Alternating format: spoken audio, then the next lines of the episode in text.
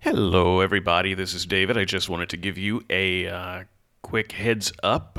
Uh, this recording is long, it's a very long recording. And it gets pretty intense in there. I want you to know, though, that I spent some time talking with CJ before the podcast, let him know what to expect, so he wasn't blindsided by any of it. And uh, we spent hours talking. Uh, this podcast is three hours long, and we spent hours after that talking. Uh, and we had a really delightful conversation. Uh, we enjoyed each other's company. Of course, the delightful conversation really kind of started after the report uh, record button was off. So um, I just want you to know that it probably uh, wasn't as bad as it sounds as far as heatedness goes. And we walked away friends. We'll we'll talk again. Uh, and uh, like I said, we really enjoyed uh, our conversation. We talked about uh, more about religion. We talked about life. We just talked about all kinds of things, and uh, it was a lot of fun. And uh, so, with that in mind, don't try to take this all in one bite. This is a long podcast. Split it up in two or three um, tries, and hope you enjoy it.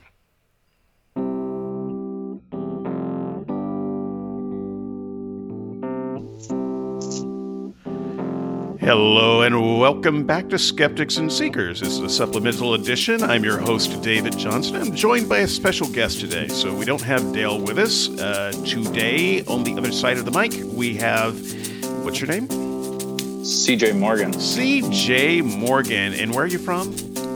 I'm from Winnipeg, Manitoba. Ag, the curse of Canada strikes again. It seems like uh, the vast majority of our special guests come from Canada. I don't know what I've done to deserve this. I, I, am, I am cursed with politeness. This is not what a polemicist wants.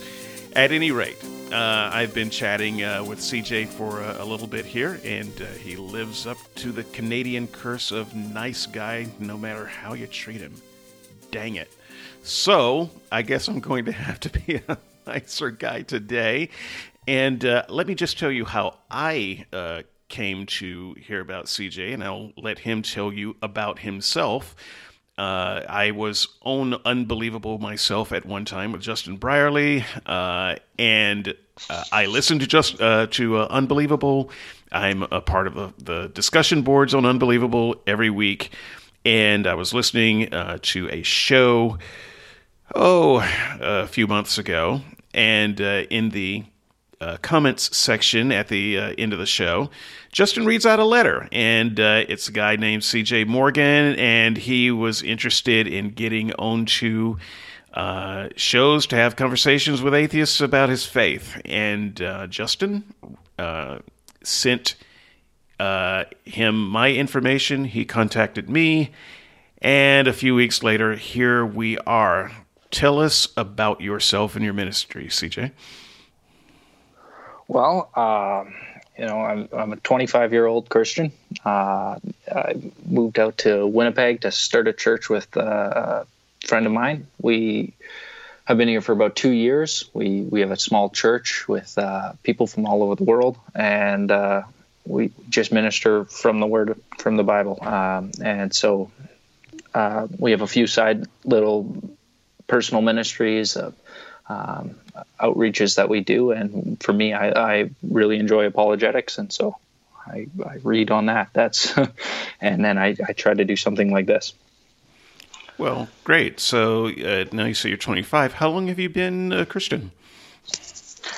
Um, well, I started going to church when I was in grade four. I would say that I, I started to believe long before I did the prayer, uh, like did uh, any kind of formal prayer towards uh, my faith. I did that when I was about 13 and was baptized around the same year. So that would make it about uh, 12 years. And uh, so, yeah, that's where I'd put it. About 12 years. I started taking it really seriously not till I was maybe uh, 17, 18. So your church is uh, Calgary uh, Chapel. Uh, Calvary. Calvary Chapel. Yeah. Sorry, and uh, that's that's uh, got a um, kind of a Southern Baptist flavor. Would that be fair to say? Uh, just, I like you said, it's non-denominational, but but uh, but you could compare it to a Baptist church to some degree. Now, has that been your uh, church denomination slash non-denomination uh, all of your life, or is uh, have have you switched to going there? How did how did you get involved with Calvary? Um, my best friend growing up, his uh, his dad was a pastor and uh, was the head of Canada. It turned out um, for Calvary Chapels, and is now the head for just uh, I believe Western Canada. Um, and yeah, so I've always been going to a Calvary Chapel. I see. And uh, how did you get involved with the church you are at right now? Uh, well, with my friend, uh, we came out here and planted. I, I was, uh, I started going to his church when he first planted in Vancouver. We did that for about seven years, and uh, I just started doing something. That that would have made you early. eighteen. Yeah. Yeah. That, that's pretty young for planting churches, wouldn't you say? Well, he was he was planting the church. I was just showing up on a Sunday, and then uh, and then you know a little while later, I started leading worship, uh, le- leading some Bible studies for youth group and stuff like that, and and yeah, it was just and then a young adults group, and then we came out here and planted together. Okay, so um, that's uh, that's cool. Your church, uh, every everything going well there. Uh, uh feeling pretty stable. Gonna is it is it growing? Uh, do you think it's going to be around for the next ten years? How's it how's it going? Yeah, it's it's been growing pretty steadily, and and like uh, well, I said to you before, there there's been new people pretty much on a weekly basis. People are inviting, so that's always great. Um, when there are times where where no one in your congregation invites and only like your website draws in people, but almost almost on a weekly basis, someone's brought a friend or or someone from work or something like that. Okay, well that's uh, that's exciting. It's um, that's a that's a little bit of an introduction. Uh, now we've had uh, we've had some interesting guests uh, on our show. Um, we've had uh, recently Gary Habermas and Mike Licona. We had uh, Randal Rauser uh, early. I believe that we'll have a, a, few more guests that people will have heard of, and we don't actually spend time um, talking about uh, their their credentials and mm. things like that. And so this is actually a little bit new in that I just wanted to give you uh, a chance to introduce yourself a, a little bit. Uh, we mm-hmm. don't um, we don't usually do that, but since since uh, the audience does not know who you are, I just thought that uh, I'd give you a, a, little bit of a chance to tell them about yourself and your faith. Anything else you want to tell them by way of introduction? Uh, Wow, no, not really. The I don't have any uh, huge educational background. I read a lot, but that would be about it. Uh, I just try to try to understand where where other people get their ideas, um, including the opposite side of the aisle. I read. I was 15 when I read The God Delusion, so I wanted to uh, know what other people believed as well. Sure. So, um, all right. Well, let's let's go ahead and. Let's dive in. All right. So, uh, in uh, Skeptics and Seekers fashion, uh, there is a blog uh, attached to this, and uh, you wrote uh, an interesting blog post, and I've written a response to that. And so, mm-hmm. we'll be talking a little bit about that, but also in Skeptics and Seekers fashion, you should know. Dale and I tend to write uh, long rambling blog posts, and then we uh, get on the mic, and then we never talk about it. Mm, we, okay. we, end up, we end up talking about things ancillary to that. So I'm going to try to uh, honor the fact that we have written blog posts and try to talk about uh, that and expand on that. But I don't want you mm-hmm. to feel like you are limited to uh, to the words on the page. Okay. So it's it's kind of the beginning of uh, the conversations. Like always, I encourage people to read the blog at skepticsandseekers.wordpress.com. Feel free to leave a comment underneath the blog. And uh, do you have anything you want to plug before we get started? Uh, your church's website? Do you have a blog? Anything that uh, you want to uh, let people know about? Yeah, uh, well, I guess it would be the best thing to be plugging is my church's website. It would be Radiant Church, um, and I believe .ca, and uh, if you even if you Googled Calvary Chapel Winnipeg, it would get you there. And uh, yeah, just go there. You can listen to our sermons. You can send in prayer requests, and uh, we do get them. And we do have a group every Wednesday that gathers and goes over those.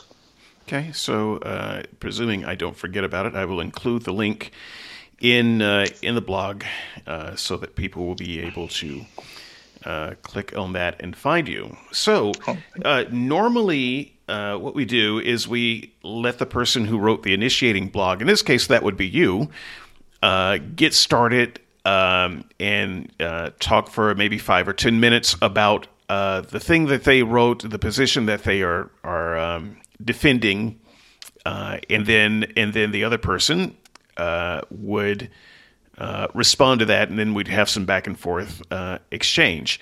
So uh, I know that I didn't prepare you with that up front, so you may not mm-hmm. have. Um, uh, a, a, particular speech you want to make about your blog post, but I want to extend that to you. Uh, I'm prepared to to reverse things a little bit uh, if you like. So, would you like to start off with a statement about your uh, position, or would you rather me uh, uh, start off? I, i am comfortable uh, starting. Okay, um, go ahead. Uh, now, uh, you're okay with me um, mostly addressing from like I I made a, the point of the Bible is a wonderful book. Um, I, I, started with that, and you you rebuttal talking about the fact that immediately disagreement uh, in it. Uh, the Bible you you you believed is uh, a hideous book. Oh yeah. Um, well, we'll we'll get to my disagreement here. well, but oh, oh, but so, what, what, I want you to do is go ahead and, and make your case, make your best case, and I and okay. I will give you the mic, and I will not interrupt. Oh yeah. Uh, well, like I said, that so the I, I quoted a man named Richard Wurmbrand. He he. This is from his book uh, "Tortured for Christ." Uh, it was written about 1940. Um, now, I, I believe this could be summarized a little bit easier um, by by looking at it like this. I, I think um, you we have this idea of understanding what truth is. I, think I think it's easiest to to look at it um, uh, through a well. I think if you are taking the Christian perspective, you can understand that it is founded in Christ. Now we have there are true statements that are outside of that, but let's say uh, Thomas has uh, has a bike. Now that's true because he's you can see that he has it, but it's it's really Mike's bike, and so Thomas must have taken that bike. So th- those are both true statements, but then we get to understanding that that is wrong. That he took his bike, maybe he stole it. Um, you know, we have a true story, but why is it wrong? Well, there's a moral obligation in there, so that that there is a moral truth. And why is there a moral truth? Because there is an objective truth giver, an objective moral giver, and so there that is how we get to the truth in Christ. So there are true things outside of Christ, but as we as we expand, we get to a, a God that that that make, holds and sustains all things. So uh, I, I believe that would be another way to to look at this uh, truth about the truth about the truth. Um, it it is we we or I must understand. Uh, state my case uh, as that. And so I wanted to explain that a little bit better, uh, or with maybe a just a story, so that it would make a little bit more sense. Mm-hmm. Um, because, uh,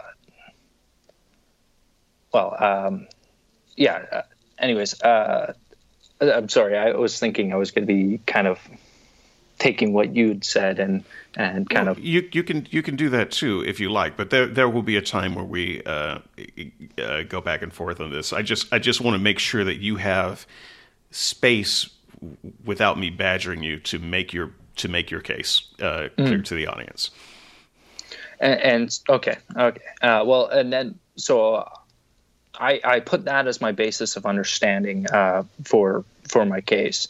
Um, uh, I, I think one thing that I, I, I must have I, I will say I misworded or or however you want to say stated.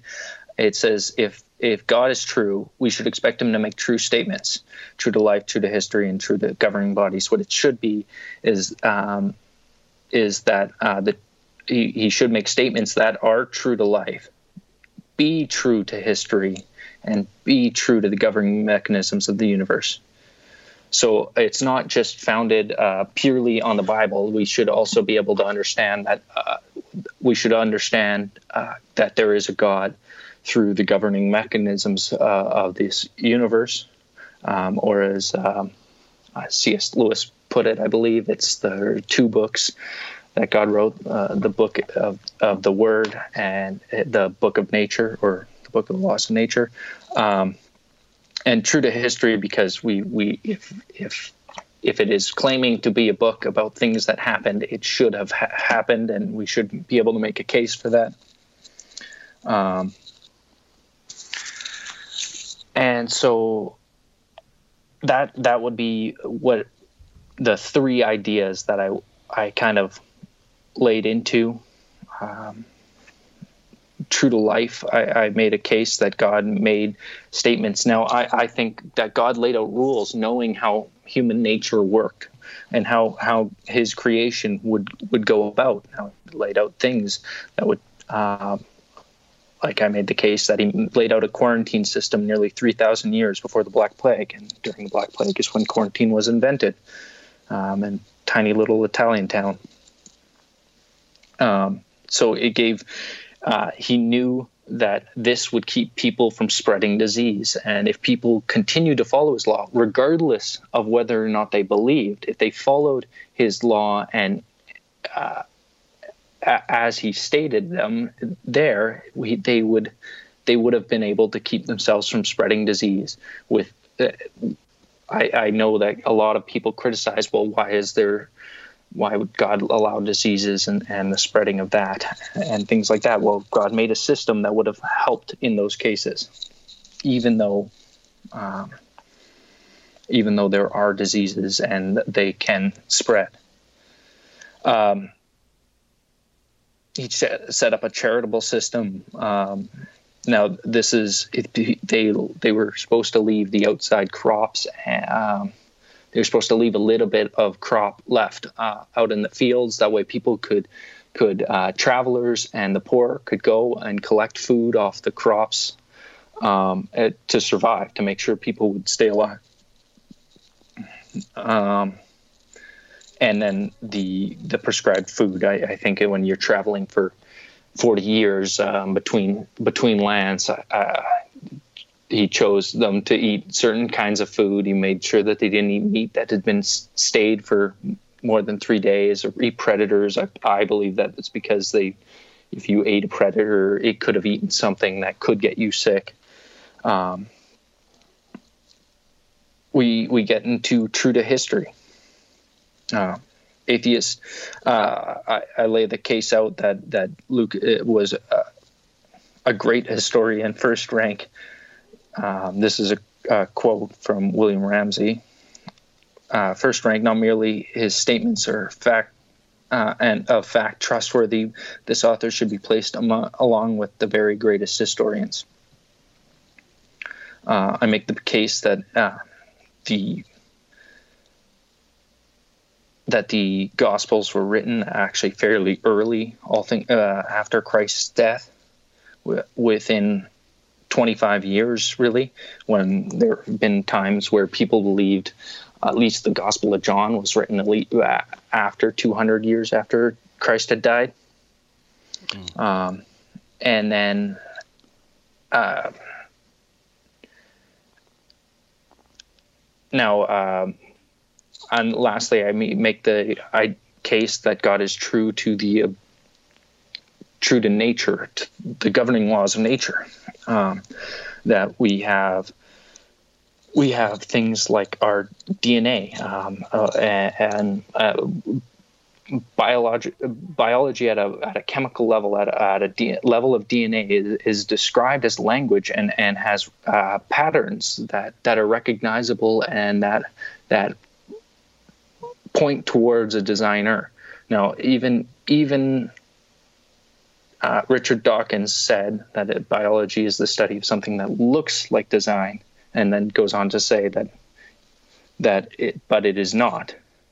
But if we have an inkling that there is a designer just based on the fact that it it has design imprinted on it, it, it has this idea that that uh, of a of a pattern, and then um, and then with with physics we have the same kind and mathematics. Um, Einstein put it that the only unreasonable thing about the universe is how reasonable it is. Um, so we have this um, we have this coming together of, of something you know, both uh, in in our the basic structure of our life and the basic structure of our universe they both come to the idea that that that it, it looks like it has a reasonable mind and Fred I quote Fred Hoyle as as it looks like it common sense interpretation of the facts suggests super intellect has monkeyed with the physics as well as the chemistry and biology and that there is no blind forces worth speaking about in nature uh, and then lastly, I lay out questions. Now, this is not um, this is not a God of the Gaps um, reaching out. This is um, this is every worldview ought to answer these questions, if, whether you believe in God or not. We have to understand that uh, uh, uh, that a belief system has to has to answer certain uh, ideas. Um, Sorry. Yeah, dude, that's okay. You're, you're doing uh, fine. There, there are three. Uh, Ravi Zacharias put it as there are three tests for uh, truth in any worldview: logical consistency, empirical adequacy, and ex- exper- experiential relevance. And so, um, I think the, those things need to be answered. Um, yeah, so so that's what I, I would that would be a brief summary of what uh, what I wrote out okay, there. So you did ask some questions though at the end. Yeah. Um, do, do, you remember what those questions were? Do you have? Do you have yeah, the, I have those. So the questions there are: Why is the universe adhered to simple, discoverable laws? Mm-hmm. Why is the why is there universe at all? Mm-hmm. Why why is it that we have life? Why is it there there? Why is it that we are such creatures that can discover truth? and what makes one person's rights equal to mine own? Where do we get a sense of morality? Okay. And you think that these questions are necessary for all worldviews to answer? Yeah. Uh, I think understanding where that that we we can't just say there is life brute fact. We don't need to know why. Mm. Um, we we have to understand there there needs to be at least an understanding of how life came to start. Um, okay, so I tell you what. Before I make my uh, positive case, okay, um, I I, w- I want to just um, go go back on some of the things that you mentioned. We can we can start at that at uh, in in reverse here. Okay. So uh, your your necessary questions that you think that all worldviews must answer, I, I would challenge that um, at a slightly different level. I don't think anyone needs a worldview. Hmm. So I, I, would I would actually uh, ask why does anyone need a worldview at all, let alone answer those particular questions. Secondarily, what makes those questions the ones that need to be answered as opposed to others?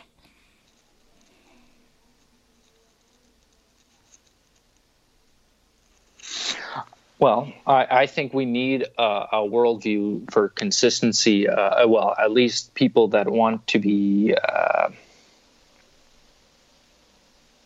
um,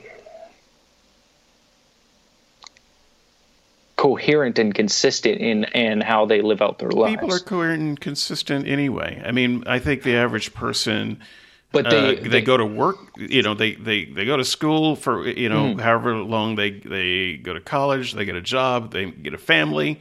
Uh, they go to work every day. They watch football on the weekends. Maybe have a little bit too much to drink on one of those days.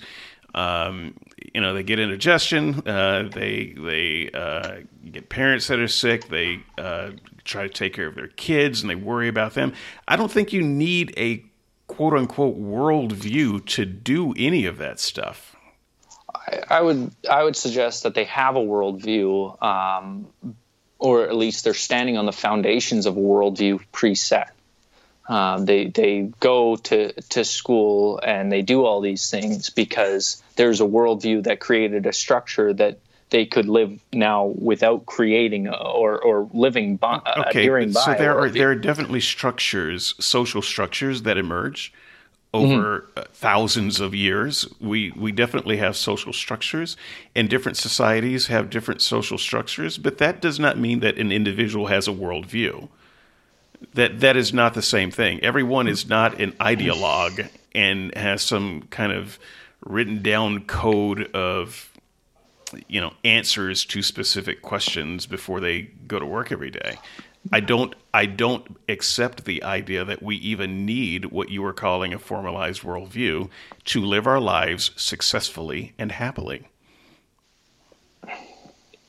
I I believe that that when you are confronted with with let's say um, a moral problem or confronted with um, with backbreaking uh, issues in your life, I think that's when you're when you are broken down to your worldview. No, it isn't. I, I, mean, I mean, I, I don't want to sound churlish, but no, that's not true. First of all, I've been there. I've, I've been broken mm-hmm. down to within an inch of my life. Uh, and I got to tell you, there wasn't there wasn't any particular worldview I was leaning on at the time. If anything, uh, it was a worldview that uh, you know a former worldview that was probably coming apart a little bit because it didn't work. And during those times of crisis, you can often see if you have a worldview whether it works or not and for, and for, a lot of people, they find, uh, you know, this thing that I thought I believed that doesn't work uh, when it, when it comes right down to it. I don't think that you need a worldview uh, in a time of crisis. What you need is uh, family and friends, and uh, a stout heart, and uh, a little bit of luck. And um, so, once again, you you are suggesting that someone needs to be an ideologue of some kind in order to get along in life, and I think that the vast majority of people uh, are the counter argument to that. They are not ideologues. Well, I, I would, like I said, I would, I would assert that people live out a worldview whether or not they they recognize okay. it. So if you're just and, going to if you're just going to paste someone with a worldview and you're just going to say you have a worldview whether you think so or not, I don't I don't know that that's a, a particularly well well like like that uh, like we said there are societal I, I ideas that are, are set in place. Um, now, most uh, for North America, let's say there it, it, that is based on the Judeo-Christian worldview. Now that that is where the laws were founded, but that is not where the laws are right now. Okay, well, I would I would I, I would strongly disagree with that too. That's um, I think that's a, a terrible misunderstanding of how America was founded. If anything, America was founded to get away from uh, those kinds of religious ideas. It wasn't why, founded why do you on, think that? It, well, I I've read a few books. Mm-hmm. you know, I've, well, like, I've, I've like read the, I've read in... the statements of the founders, and so I don't. I, I don't. I, I don't know that separation. I want to get into battle of library books, though. Okay, but but I believe in separation of church and state, but that doesn't mean that that uh, that that I believe that the separation of church and state is the separation of uh, Christian values and law. Sure, I'm sure that you don't believe that, but the, to say that America was founded on uh, Christian values or Christianity is, I think, just a misreading of history and a misunderstanding of um, of how this nation was founded. And I, I think that you're reading into something that you would like to be the case that simply isn't the case. Um, so I understand it's a major talking point for Christians. I just don't find it to be true when I read history. All right. Well, I, again, I, I, would disagree uh, based on the same reading of history at the very least. Okay, um, but but for the sake of argument, let's just say that it was founded on uh, Christian Christian ideas. I don't care. Okay. Why should Why should I care what uh, someone uh, thought about Christianity uh, two hundred and thirty years ago or whatever? Why should I care? What does What does that have to do with me and how I live my life and what I believe? Well, I I look at it like this: when we when we when we tear away at the foundations that that made uh, us where we are, and then try to change even what what like I, I believe there's a great revisionism of history going on currently. Uh, one of the founders of Canada, his statue was was taken away in Victoria eh, because he had slaves, and uh, though I don't think that was it was right that he had that and or, or, how he treated the indigenous people. I don't think it's right to tear away history for those for those things. I, really, I think you think even, that we should we should you think that we should revere people who are um, not people that should be revered? I mean, honestly, it's not about revering people. Okay, well, it's about understanding about? history. I don't, I don't think that anyone went to the library and burned books but a statue is about revering. Actually, That's, there was there was a lobby to eh, within our government to destroy the documents of what had happened to would, indigenous be, people. I would be against that, but a yes. statue is not a book. A statue is is revering. So I'm all for taking down statues and flags. so yeah, we can we can maintain history without having the signs of reverence and worship for that history. Okay, well, but I, I still and, and, by the way, I, this this this Christian foundation that you are that you seem to be enamored with that did bring us slavery. I I disagree entirely. Oh, okay. So so the Christians, I I, I don't know much about Canada's history. I'm sorry. That's fine. But I do know a bit about uh, U.S. history and the Christians were very much in favor of slavery. Now, I know that there were Christians well, also who fought against slavery, but mm-hmm. they were fighting against each other. Well, just because someone claims a worldview doesn't mean they, they hold to the worldview. Oh, you're saying that no one who owned slaves were Christians? No, I'm I'm saying that uh, that people that that own slaves did not adhere fully to the worldview that they're saying that they that, I said, kind of like kind of like Philemon. Pardon? Philemon. He was a famous Christian who owned slaves.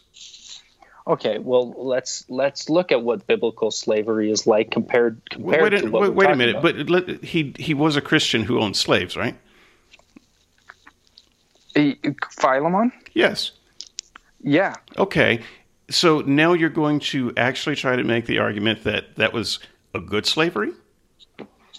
I believe when we when we recognize that the fact that this book is the Bible is is also just reporting history. Well, no, it's not just reporting history. You just okay. so you you just tried to make the case that somehow Christians weren't really Christians because they owned slaves, and I just I just named a guy. Okay. So let's let's let's define let let's because right now in in the world that we live in now, there are more slaves than there have ever been in all of history.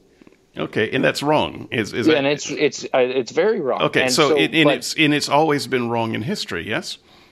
Yes, but okay, but we so must define Philemon the slavery wrong. that we're talking about. We must because was Philemon wrong or not when he owned slaves? Philemon's slaves were different than the category we would put them under. And today. what about okay? And what about the so, slaves? So what about the slaves back before Philemon in in the Old Testament? The yeah, uh, that's what I, that's what I'll, I'll, I'll, talk about. So okay. Genesis. Uh, so the Jewish people leave leave Egypt. Um, that's when they finally get their rules and laws. Uh-huh. There's an entire chapter in Exodus, well, uh, that is dedicated to the idea of slavery and it gives it gives slaves rights, it gives them freedoms, and it limits the term of their of their service. Wait a someone. minute. Does it not say that slaves can be owned for life? No. Really? I th- are, are, you sure? They, oh, okay. The, the person is allowed to give themselves over to a person for life. No. Yes. no, not what. That's not what I'm talking about. I just, I just want to, I want to get a baseline for what you know or think you know on this subject, because you, you do not know what you think you know. and so I want to, I, I just, and I'm not, I'm not trying to be mean, but I don't think you, I don't think you are familiar uh, with slavery in the Bible. So let me just try to save you uh, from Okay. that a little bit. Uh, now we can we can go to these texts, but for the sake of um, brevity, because there are other things I want to get to, I'll just drop this in uh, in the show notes and in the blog so that people can uh, go back and look up passages. But there is a very particular passage that talks about slaves that you take among your own people and slaves you take from outside of your people.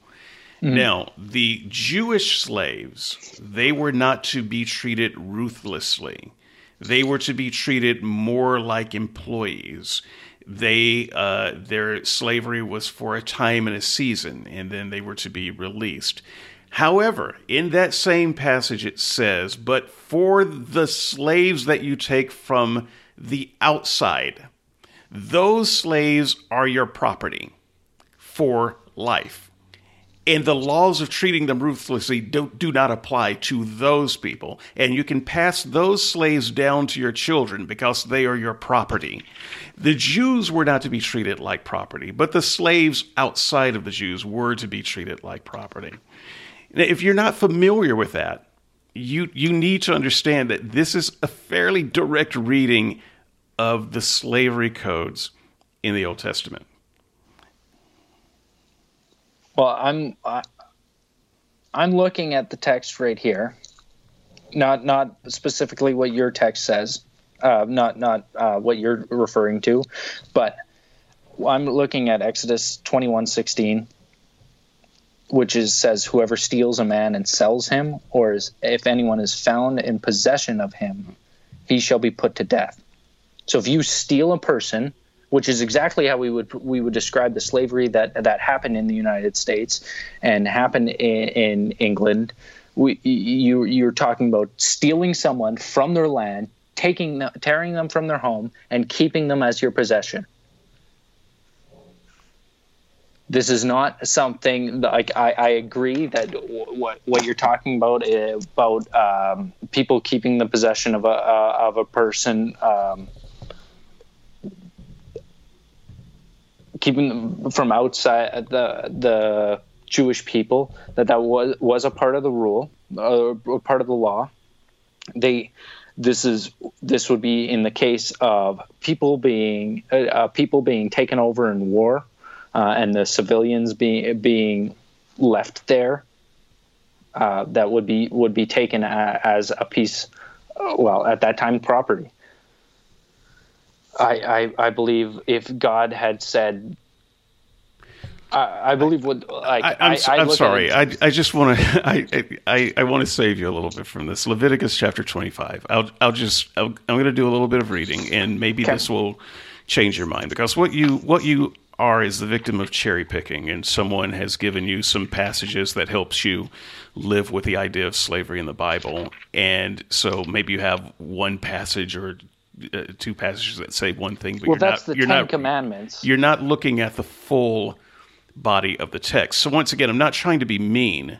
I'm trying to expand uh, what your understanding of the text itself. Leviticus So- 20, Leviticus 25. You can follow along if you like. Um, and uh, starting at about 39. Everyone knows that I hate uh, reading out loud because I can't see well, but um, I will. I will do this anyway as a service to you and the listener. Uh, if a fellow Israelite becomes poor and sells himself to you, you must not treat him as an ordinary slave, but rather as a hired servant or as a guest. And he shall serve you only until the year of Jubilee. And that time uh, he can leave with his children and return to his own family and possessions. For I have brought you from the land of Egypt, and you are my servants. So you may not be sold as ordinary slaves or treated harshly fear your God. But then it follows. However, you may purchase slaves from the foreign nations living around you, and you may purchase the children of the foreigners living among you, even though they have been born in your land. They will be permanent slaves for you to pass on to your children after you. But your brothers, the people of Israel, shall not be treated so. The word of the Lord. Any questions? Sorry, I'm just reading on. You can read the whole Bible. It's not gonna. It's not gonna fix that. I promise. so, um, is is this a passage you're familiar with?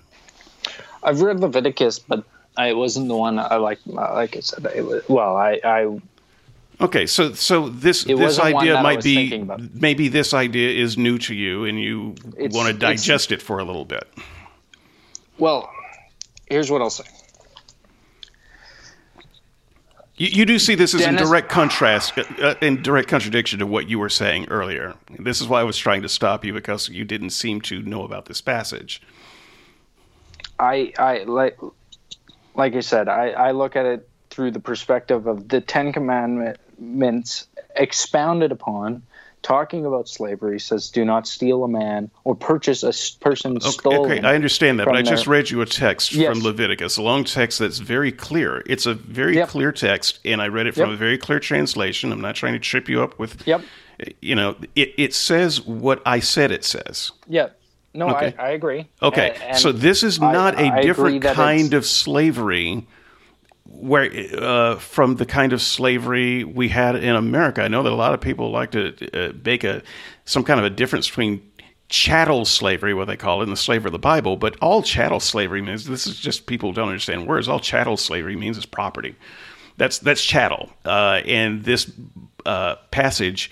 Uh, is a manifesto for chattel slavery. Uh, that is a way of making other people your property for life.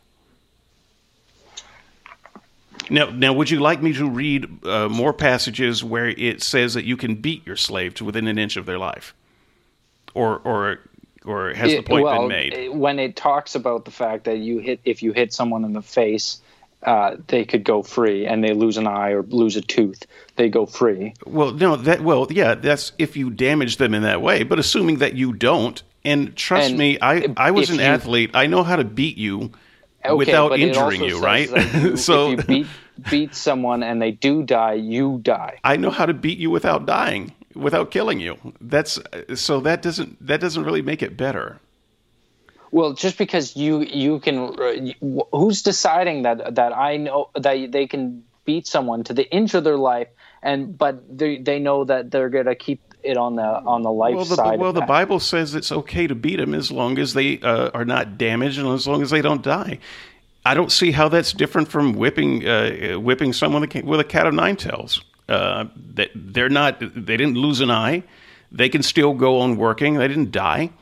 Uh, the the Bible makes it clear that you can beat your slave. The Bible doesn't say you can't beat your slave. In fact, the reason it says you can beat your slave is very specifically because they are your property. Now, now, tell me again how this is a better form of slavery.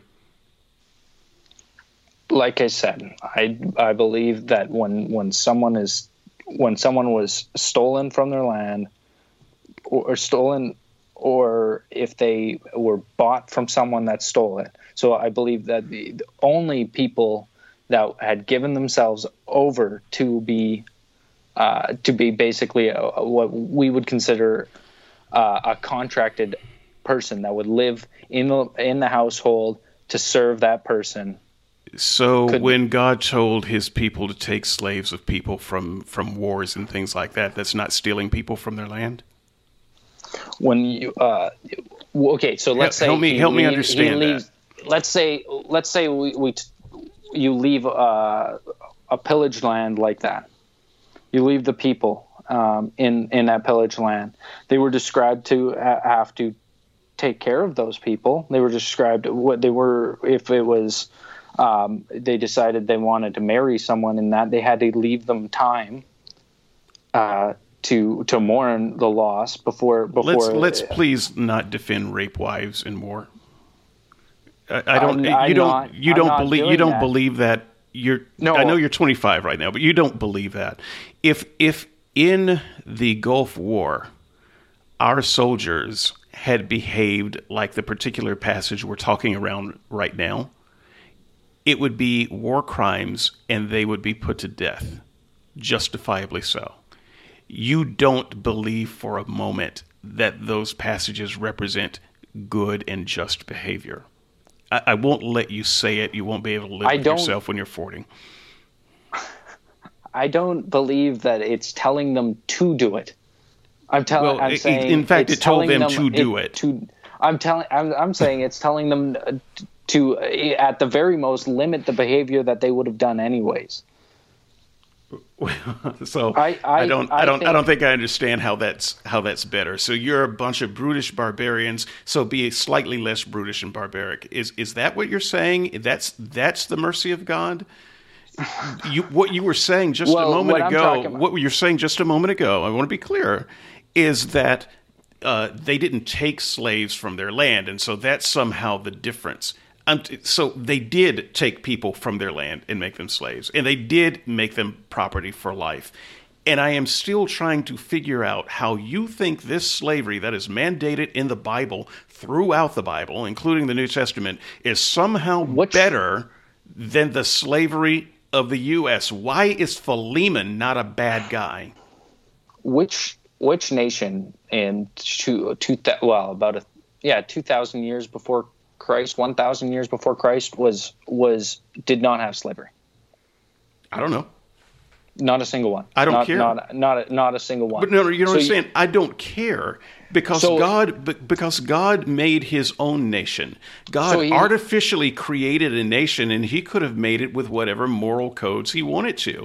For instance, well, for instance, He was able to tell them not to make clothes with mixed fabrics.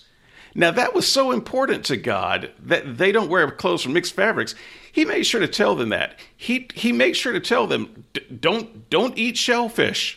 He he cared about the their diet, but he couldn't bring himself to say, "Oh, and by the way, don't own other people like those other nations." I, I would say that's exactly what he said when he made the the rules of law around slavery. Oh, okay. Well then, Was in, the- don't in own case, people like those other nations. okay. So and you- I I think if you I, I you may think we do, purchase they didn't have a children system. of foreigners living among you, even though uh, they are born in your land, they will be your permanent slaves. Uh, that you can pass on to your children. This sounds like owning people. like I said, like those other nations. Well, how We- did they? How did they, they own were- them different? I, I, I, they had rights of, of liberty. They had rights to freedom. They also had the right to get beaten uh, badly, right? I mean, they had. I don't. I don't understand what you're saying. I. I come from a part of the country uh, where slave houses still stand. You can you can go see them. Uh, and those people who owned those slaves defended their ownership and treatment of their slaves based on these passages in the Bible that I'm that we're talking about now. They did not see the slavery different from the Bible. I do not see the slavery different from the Bible. And every time you try to point out an area where you think the slavery is different, you have made it clear that you have not read the Bible uh, on slavery because the Bible disagrees with you. People were taken from their lands, people were beaten, uh, sometimes harshly, as long as they didn't die or, or lose an eye or something like that. People were I- owned and passed on to their children. Daughters were sold into slavery. Um, th- this is this is a bad system, and there's no way you would want to take this system that God set up for slavery and and live under it. Recognize that I, I believe God that that God set this knowing with a through a future time that He would that he would set in place abolishment through through the idea that all people were under Christ. Well, God didn't abolish slavery under Christ because the first question I asked you was about a slave was about owner. Phi- Philemon. That's Yeah, right. No, I, I, I get that. Uh, Time uh, there. It's not like he just stopped and changed the rules of the well, then law if he of the didn't, land. it, then it, then he didn't do it. How do you, how are you giving him the credit? When did he say stop owning slaves? The Bible never says it. You know how we stopped owning slaves? War. That that wasn't a holy war. God didn't lead that war. God had a chance to lead that war. He didn't do it. That's how you guys did it. Uh, th- but how how the slave trade ended was William Wilberforce. Okay, but God didn't end it. G- William God- Wilberforce went about uh, to abolish the slave trade because he believed that all people were equal Okay, but the God did, God. God. didn't believe that though. God God did not abolish slavery. You're, you're you're missing my point. God had a chance to not just abolish slavery, he had a chance to not institute it. He instituted it. He didn't abolish it in the Gospels. He carried it on. He didn't abolish it in the epistles. Uh, he carried it on. Uh, slaves obey your masters, even as um, uh, you know you would obey I- Christ. I think that is one of the most obscene passages in the Bible. Well, no one. li- I would look no one s- should ever obey their master if they're a slave. You know what they should do? They should escape. Okay, then why do you not escape from the American government? You don't own the piece of. I don't own. Well, in Canada, I don't own the land that I bought. I don't own it. I pay. I pay a and, price and to. if you, and if you're trying to conflate your life with the slavery of the Bible, I- you have I would- you have would- lost touch with reality. I would conflate the idea that that uh, servanthood and mastership has not ended. Well, once again, it, it, it sounds like It's you're trying not- to. It sounds like you're trying to make a false equivalent between I- I employment well, and living in a in a in a free state and slavery. I will not let you do that. That's obscene, and you don't want to do that. You don't want to listen to this podcast and hear yourself saying that. I'm, I'm, I'm pretty sure that that is not a thing that you mean to say. Look, let's. There's there's some things that we actually did talk about though in, Yeah. the, in the blogs. Funnily, we didn't talk about this. Not not a subject that um, uh, I expected to come up, but uh, I'm disappointed that it did because I don't. I, I'm I'm I'm disappointed every time I hear a Christian defending slavery. It sickens uh, Like me. It like I said, I, sickens me. I I think Christianity is the reason why slavery is gone. No, Christianity is not the reason why slavery is gone. If Christianity wanted to end slavery, Christianity could have ended slavery. Let's say during the Christian era of the Bible, didn't do any such thing. But let's let's go on to to some but of, but wait, wait. Okay. If if if Christianity was to end it in let let's say let's say they tried to end it in the Christian era of the Bible. So you have what um, maybe two thousand, uh, let's say five thousand people, um, Jewish people that became Christian um, in the first in that first instant, um, counting Pentecost and before when Jesus was around. Now they what they rebel against the Roman no, they didn't. Ha- they didn't have to do that. That's that's that's not actually. I, I, I'm not sure why your why your mind goes there. Uh, well, Chris- it- Christian- how how did they, they they were a subject too? Yeah, but they were subject. But guess what? Jesus could have said, by the way, Christians don't own slaves. I understand that sometimes people will own you, but don't own slaves like those other people. Just like God before could have said, by the way, don't own, don't own I- slaves. I, I think that God Simple. recognized It's done. that One that passage in the people Gospels. would not have done it. Oh, I- I well, God- never mind people. We're talking about Christians. I don't care. I- uh, I, don't care about the rest of the Roman Empire. Just the people who are beholden to to Jesus. Those people could have not owned slaves. I uh, like I said, I believe that when when Christ, uh, when you get to the New Testament and he's talking about he's uh, about slaves still, it is saying to treat them better than any What? No, people I'm nation sorry. has done before. No, I don't want. I don't want a group treating slaves well. I want a group not owning slaves. I, I think if if he told people not to to own slaves. If he told time, his followers, don't, don't just say people. If he told his followers at that time. if he told his time, followers not to have any slaves at that time, it would have changed nothing because no one would have followed it. okay, then I would say that there there are no think- Christians. Then, if you're if you're saying that knew- nobody would have followed his laws. And he was too scared to give it because nobody would have followed it. Or he was too weak to give it because no one would have followed it. Then he's not worth following. I, I think he set in motion the the He didn't set anything in motion. He came, lived, died, and went back without saying boo about slavery. That that's not setting it in motion. I'm sorry.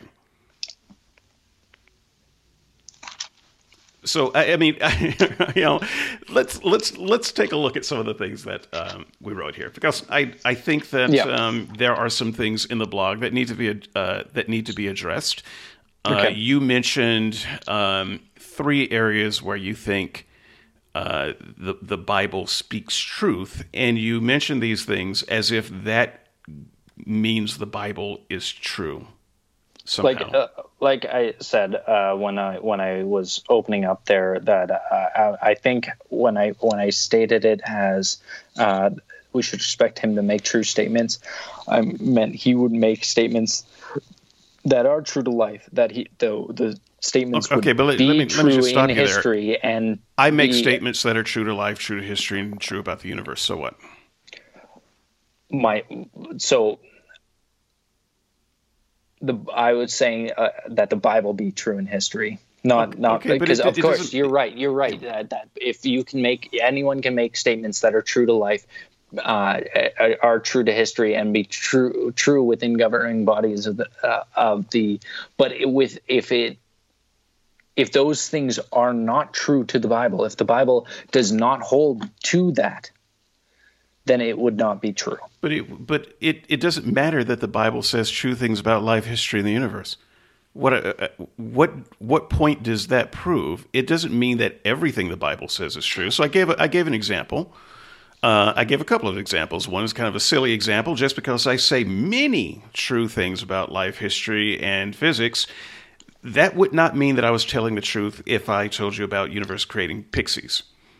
That would be a lie and not no amount of truth I have told before that would would change that fact. I mentioned would- I mentioned would the- it go ahead. would it would it uh, would let's say you made a statement that stood outside the regular mechanisms uh, of the universe. So let's say you you we see you said that there were universe creating pixies, and then we saw those universe creating pixies at work. Then we could have a good reason to believe that that uh, a singularity like that could happen. Uh, sure, but but my Well, point maybe- is, my point is you can't take any truth that I tell you and extrapolate some other thing is true that I said just because I told the truth about some other things. You seem to be wanting to do that about the Bible. You you well, seem I to would be say saying when you, when you have stuff like uh, it, I would say the Old Testament uh, holds to prophecy. Uh, the New Testament has prophecy and historical Jesus. Tho- those would be statements that would have to be true in history uh, to be to be founded uh, for anything to be founded on. Uh, and if it, you make a statement and, and it holds like like someone raising fr- being raised from the dead, and it holds true to history, uh, that that is something that would be uh, outside the regular governing bodies of of what we would expect. And then it happens, and this is reporting on it you you have a, a certain level of understanding that that that the other claims that are outside the uh, regular understanding should be true as well. no. So even if I rose from the dead uh, and came back and said some things, it doesn't mean that the things that I come back and say are true. Why not? What? What? Well, let's let's say let's say so let's say you say that pre- previous to you rising from the dead, three days before you say like, or or you say that I'm gonna die, and three days later, I'm I'm I'm gonna rise from the dead. And when you rose from the dead, why would that? Why would you not be able to make true statements? I didn't Or say I why would, would this? I wouldn't say I wouldn't be able to, but I'd also be able to make false statements. but the, but the idea ba- is based on the on is this is someone that is making claims about heaven. Right. What wh- what which rose I see no what- reason to what, believe. What what what rose you from the dead Let- in your mentality? If well, in, is it God? in this example, I don't know. It Doesn't matter. okay, well well in the example of the Bible. let's say the devil God. rose me from the dead because he liked the work I was doing. Okay. you know, I don't. What, whatever. I rose from the dead. It doesn't mean that I'm telling you the truth about the afterlife. Why should I don't believe? think the devil can raise someone from the dead. Okay, but why should you believe anything that the Bible, for instance, would say about the afterlife?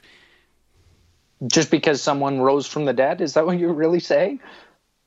Uh, yeah. Well, actually, the Bible has lots of stories about people rising from the dead that even I think a lot of Christians don't La- believe. Lazarus.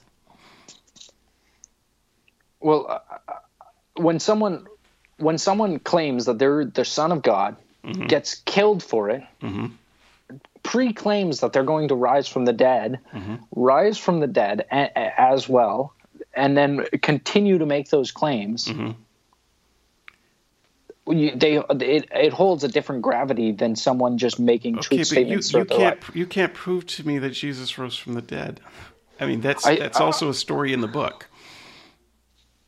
Well, I, I think uh, well, you just had Gary Habermas on. He makes a pretty compelling case through his minimal facts arguments. Yeah, we didn't talk about his minimal facts. I- but I know you I am not. but, uh, I, I do know his minimal facts uh, argument. Maybe he'll come back on the show and talk about it. But I'm not. I'm not impressed with his minimal facts argument.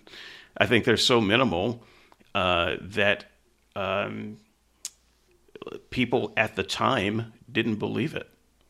Uh, Jews didn't exactly jump on the Christian bandwagon, Well- and they were closest to the time. But Jews also did, Uh, and they were the, they had no reason to. They were the chosen people of God. Well, okay. So you're now you're making just some claims. They had No, no, no, no, no. to, But they, that's that's what the the idea that they were the chosen people of God is the the beliefs that the Jewish people had.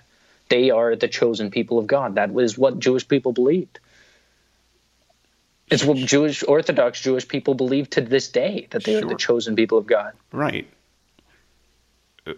So, so what reason would they have to to follow a guy that died on a cross? Uh, apparently, very little. well, I, I think they did. Thousands of them did enough to eventually topple the Roman nation. Well, you know, most Jews today are uh, non-believers; they're atheists. And Jews in Jerusalem, I read this um, fairly recently. Only about twenty, about twenty-five percent of the Jews in Jerusalem are atheists, and uh, about half uh, are, you know, weak weak believers, but certainly not uh, Orthodox uh, Yeah. practicing. Even among the Jews, not only are they not Christians, they don't even believe in God. Well, uh, well, that would be uh, a conflation of. Uh, see, Christianity wasn't a name for anything at that time because we hadn't given it that name. Now, now you you uh, brought up that that uh, Jewish people should, uh, I I think it was should sue for for uh, the fact that Christians use the Old Testament. that, that that Christians have tried to um, appropriate the. Old Well- Testament for as their own. Well, I, I think I, I think the Christianity is based on the messianic claim of the Old Testament. They were just we're all we're saying is that happened. you realize that most we, we Jews the don't recognize those those messianic claims that you're talking about. Most Jews don't recognize those as talking about Jesus.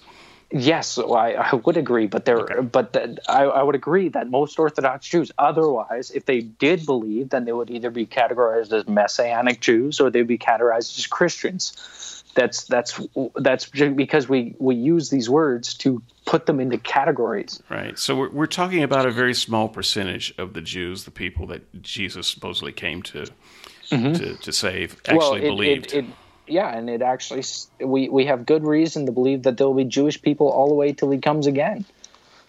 Uh, that that believe in in the temple. I believe the temple is going to be built within my lifetime, even, and because they have every emblem to do it. Uh, they uh, so so it uh, the, that was prophesied in Revelation. So 90, uh, 90 AD. So why isn't Jerusalem the most Christian city in the world?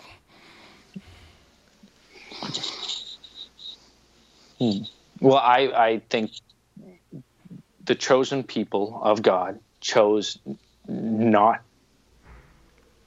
not to follow i- i- Uh, They his- chose badly.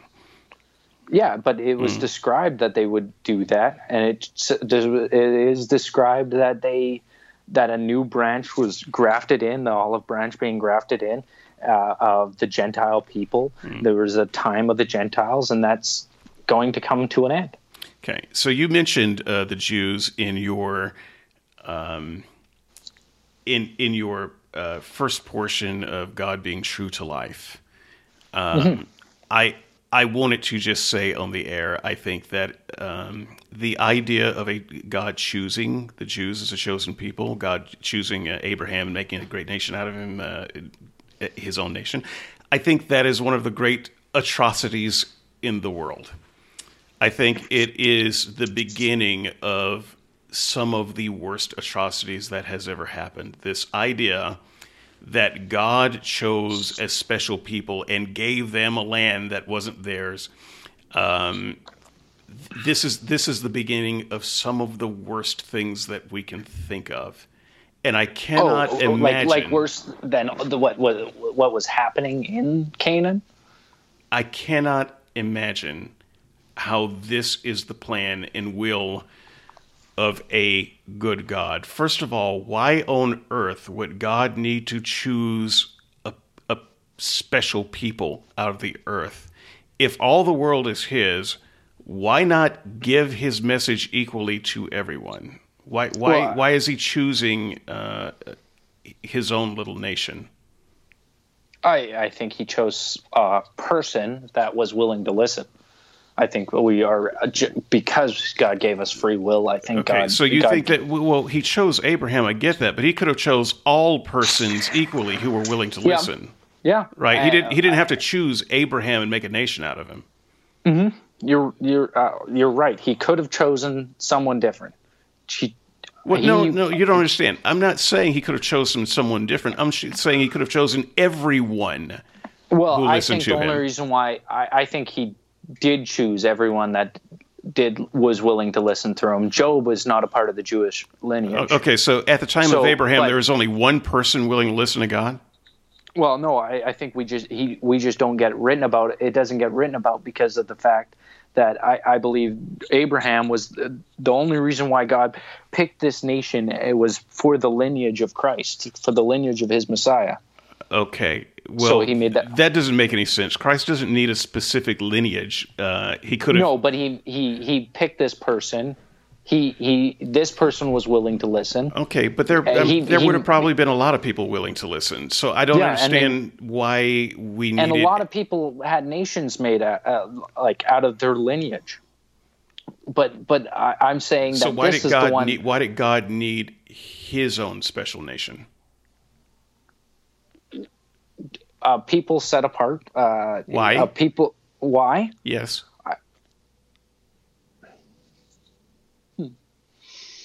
See, the thing is, when you have a chosen, then you've got unchosen. It, it's like taking one of your children. Do you have kids? I didn't Yeah, ask two. you. Okay, so you have two kids. It's like choosing one of your kids and saying, "I'm going to make you my special kid." Uh, that's bad parenting. Uh, don't do it. Let me help you with that. I'm pretty sure But- you don't need me to tell you that. But I had a I had a neighbor of mine that was uh, that told me that they're. Uh, she said we don't have favorites except we do. It's our first. Uh, Well, but but I hate that, to- that's not the, that that's not person's the case second. for yeah or third. Um, I think they ha- have four now. So, um, wait. uh, but but regardless, um, I I think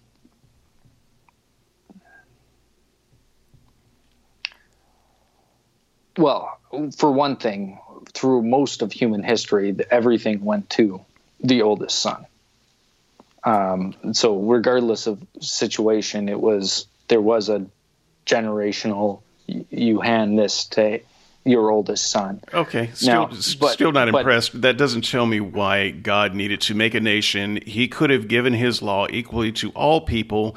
He could have I, chosen some special representatives from every nation, and you know, made them priests for their nation or what have you. But He didn't have to choose one nation and say, "You over all of the rest." Now let's have war.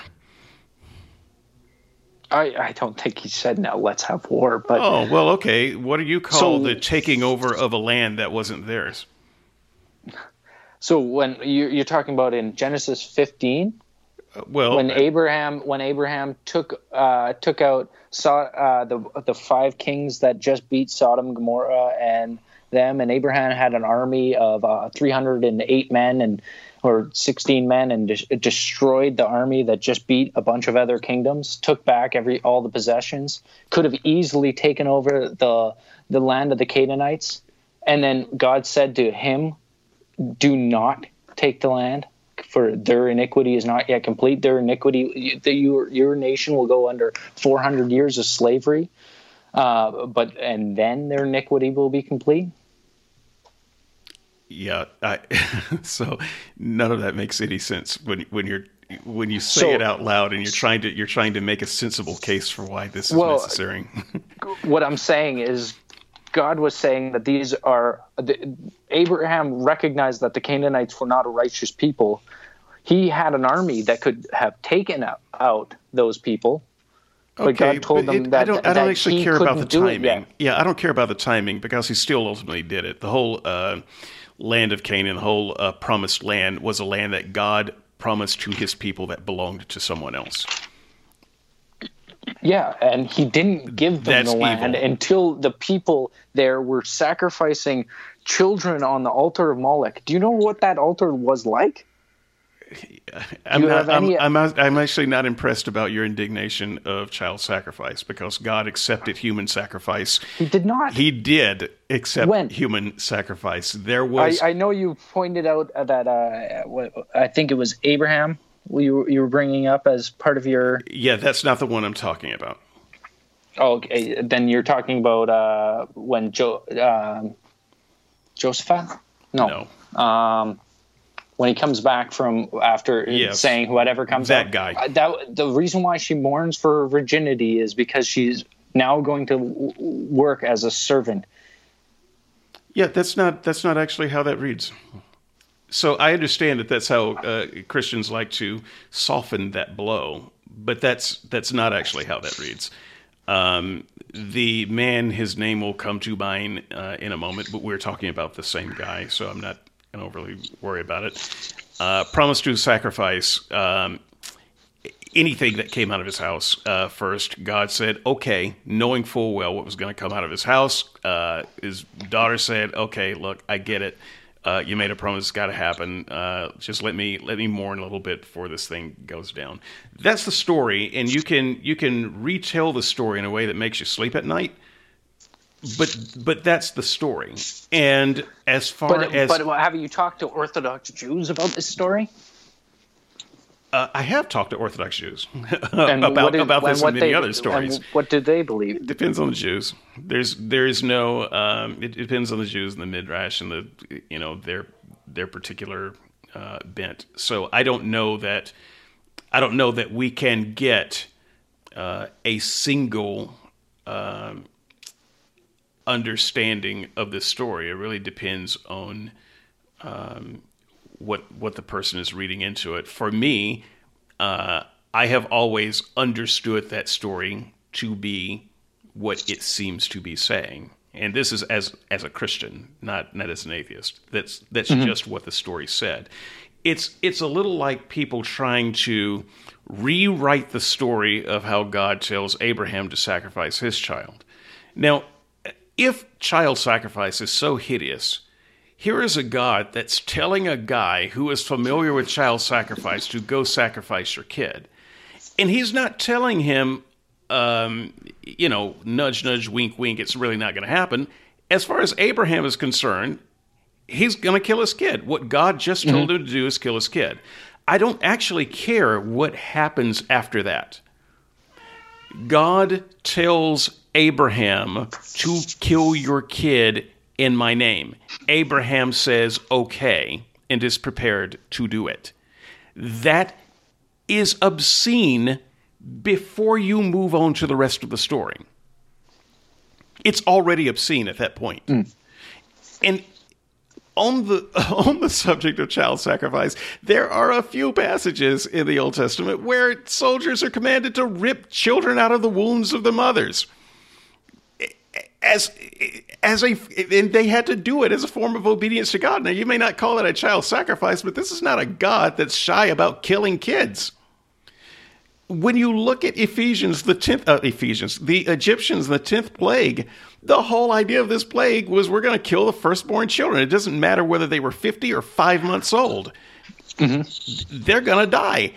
This is not a God who shies away from killing kids. So I'm I'm not entirely sure where Well- your indignation comes from with you know the gods of Molech and so forth. How about the God of Abraham? He was an awful God and he killed as many kids as anyone. with with one, I would say one, God God recognized that Moloch was just an idol made by man. So when people were sacrificing, Wait, wait, on- wait. Are on you his saying that when they killed children for the right God that it was okay? I think God doesn't look at our bodily death as anything but us. Okay, so all you're doing is now you're justifying child sacrifice just like No, I don't think I don't think that that he ever required child sacrifice. Wrong. No, God- Okay, well, Abraham, you may not call it sacrifice. Abraham was supposed to. Uh, he he asked Abraham to be willing to well to sacrifice Isaac on, on the altar. Right. Isaac he the demanded a he demanded Isaac a child sacrifice. Isaac was the promised child that that uh, that God delivered to Abraham. Abraham didn't So know Abraham- that. God could Abraham- have God could have raised up another child. God could have raised up Isaac. It doesn't matter. God still told him to kill him. Abraham recognized that this was a miracle already. That ha- having that son at that age and everything else. Dinner, I don't care if it was a miracle. I don't care if that was a miracle. I'm saying it is obscene to tell someone that- to kill their kid. and that God had been been faithful through to this point. Doesn't matter was, how faithful he's been through to that point. He told him to. that he would be faithful. To He tested him by telling him to kill his kid. Yes, That's And- wrong. And, Period. And then Full and stop. Then Abraham would was expecting that either God would raise him back, or or that God. How would- is that- raising him back better? He still would have murdered his kid. I, I don't care how you finish that story. It is obscene at the beginning. You can't justify it by saying, well, he would have raised him up after that. You still have a murder on your hands. And, and more to the point, you have a command to murder on your hands. And Abraham was chosen because he was willing to say, okay, I'll kill my kid without question. That should have disqualified him. What Abraham should have said is, no, Lord, kill me instead because I will never raise a hand against my kid. That's what he should have said. I uh, like I said, I I think Abraham knew full well that uh, through the promise of God that that this child was to be the next the the lineage to the nation. Okay, well, let's test that theory. Let's let's see if you really believe that. You've got two kids. Uh, I don't even have to guess whether you love your kids. I I've believe never you. been I, I believe that you. my it doesn't matter. Doesn't matter. Just kids- just follow me. Just follow me. This is what I call the Abraham test, because I want to see how much you really believe what you're saying right now. If God told you to kill your kid, and I am not talking about well, you think it's God, you're not sure it's God. You, let's let's pass by all that. It is God. It's God. We don't have any question about that. I know it. You know it. Everybody knows it. We all admit God told you to kill your kid, just like He did Abraham. Do you kill your kid, or do you tell God, no, I will not?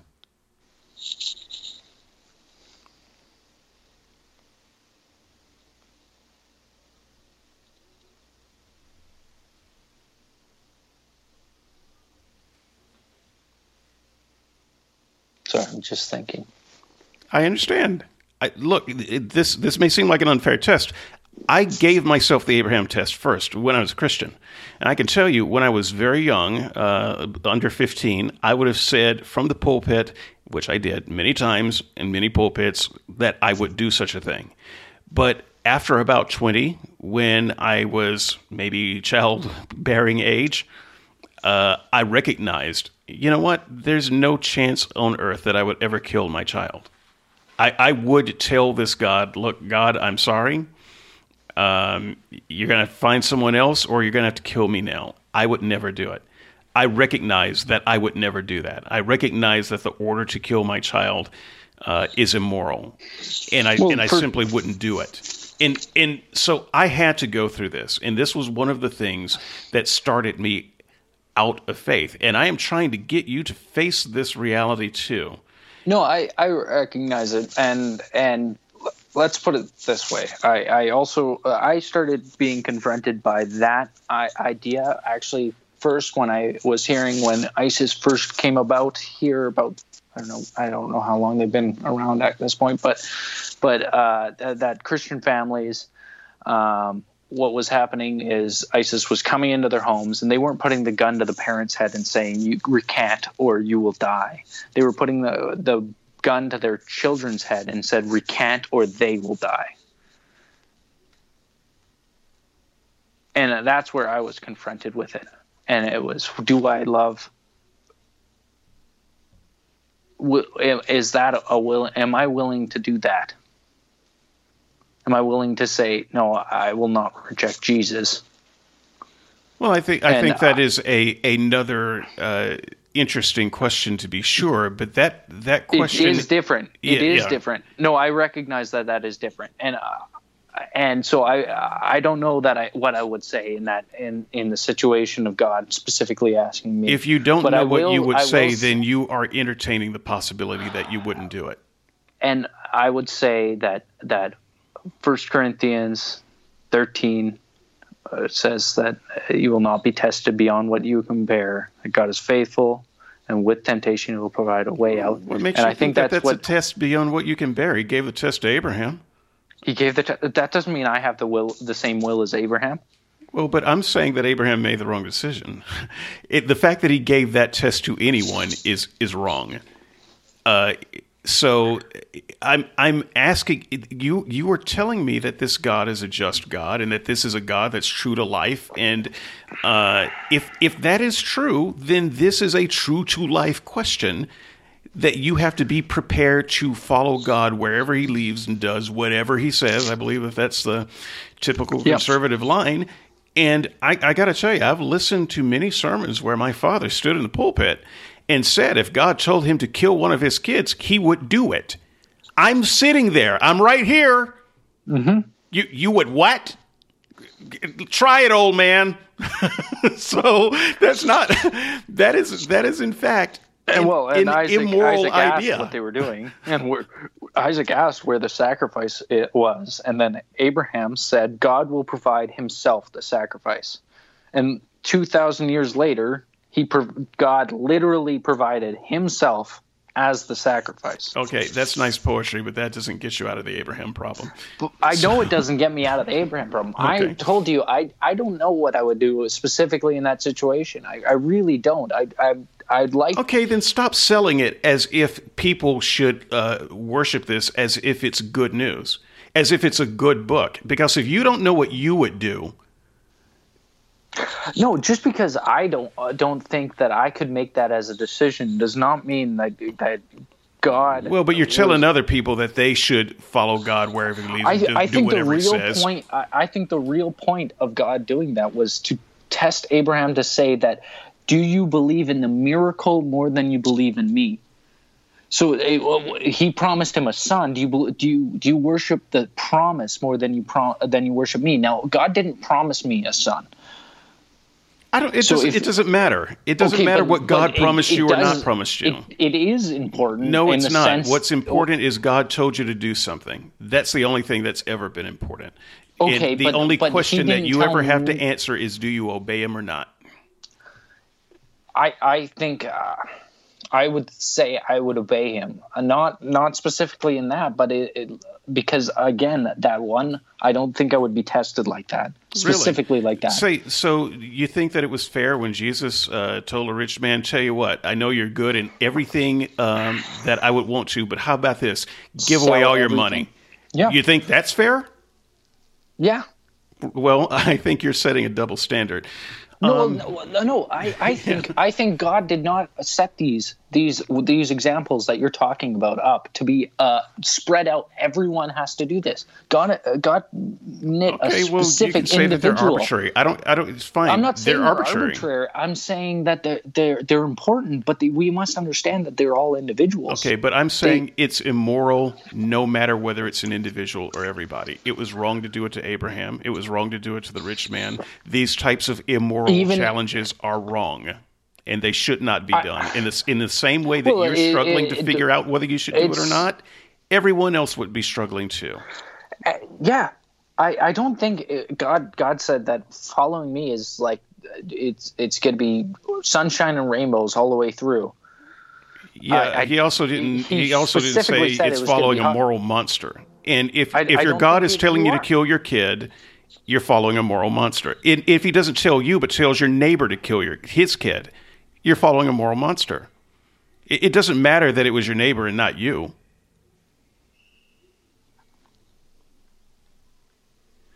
So uh, look, time time is moving on. Yeah. A uh, couple of more couple of more points. Uh, you mentioned uh, the universe. Let's go to the universe next. Uh, saying true things about the universe. So in my counter case, I mentioned um, uh, young Earth creationism. I believe mm-hmm. that the Bible is proposing a young earth creationism. And a lot of uh, liberal Christians these days are saying, no, no, the Bible is, is um, supporting uh, an old earth creationism. Uh, so, first of all, uh, where are you there? Do you agree with me that the Bible is promoting a young earth, uh, or do you believe with uh, other thinking Christians that it's an old earth? I, I believe it's a young earth. And okay. I would say that in all I would say that it is probably one of the beliefs that I hold that is purely, uh, well, not purely, but I, I believe it is one of the more beliefs that I, I, I rest in faith uh, more than anything. Um, okay. I was going to actually ask you about that, and I'm glad to hear you say that. I'm glad to hear you be very honest and straightforward about that because most uh, young Earth Christians I know would not say what you just said. So let me just ask the question that I was thinking. Let me make sure that your answer still matches up with it when I ask it.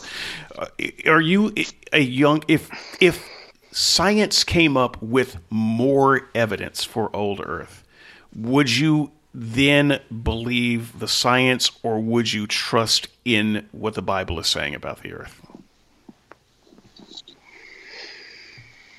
Uh, well, one, I don't think actually that's where the science is trending. I think it actually is trending the other way. But Pre- pretend science, with me. Let's say that I, science I, I, does happen. I. It, it's a it's a it's a fairly straightforward question. would you know, would you deny know, the science and, and obey what you think God is saying, or would you abandon your belief in what the Bible is saying and follow the science?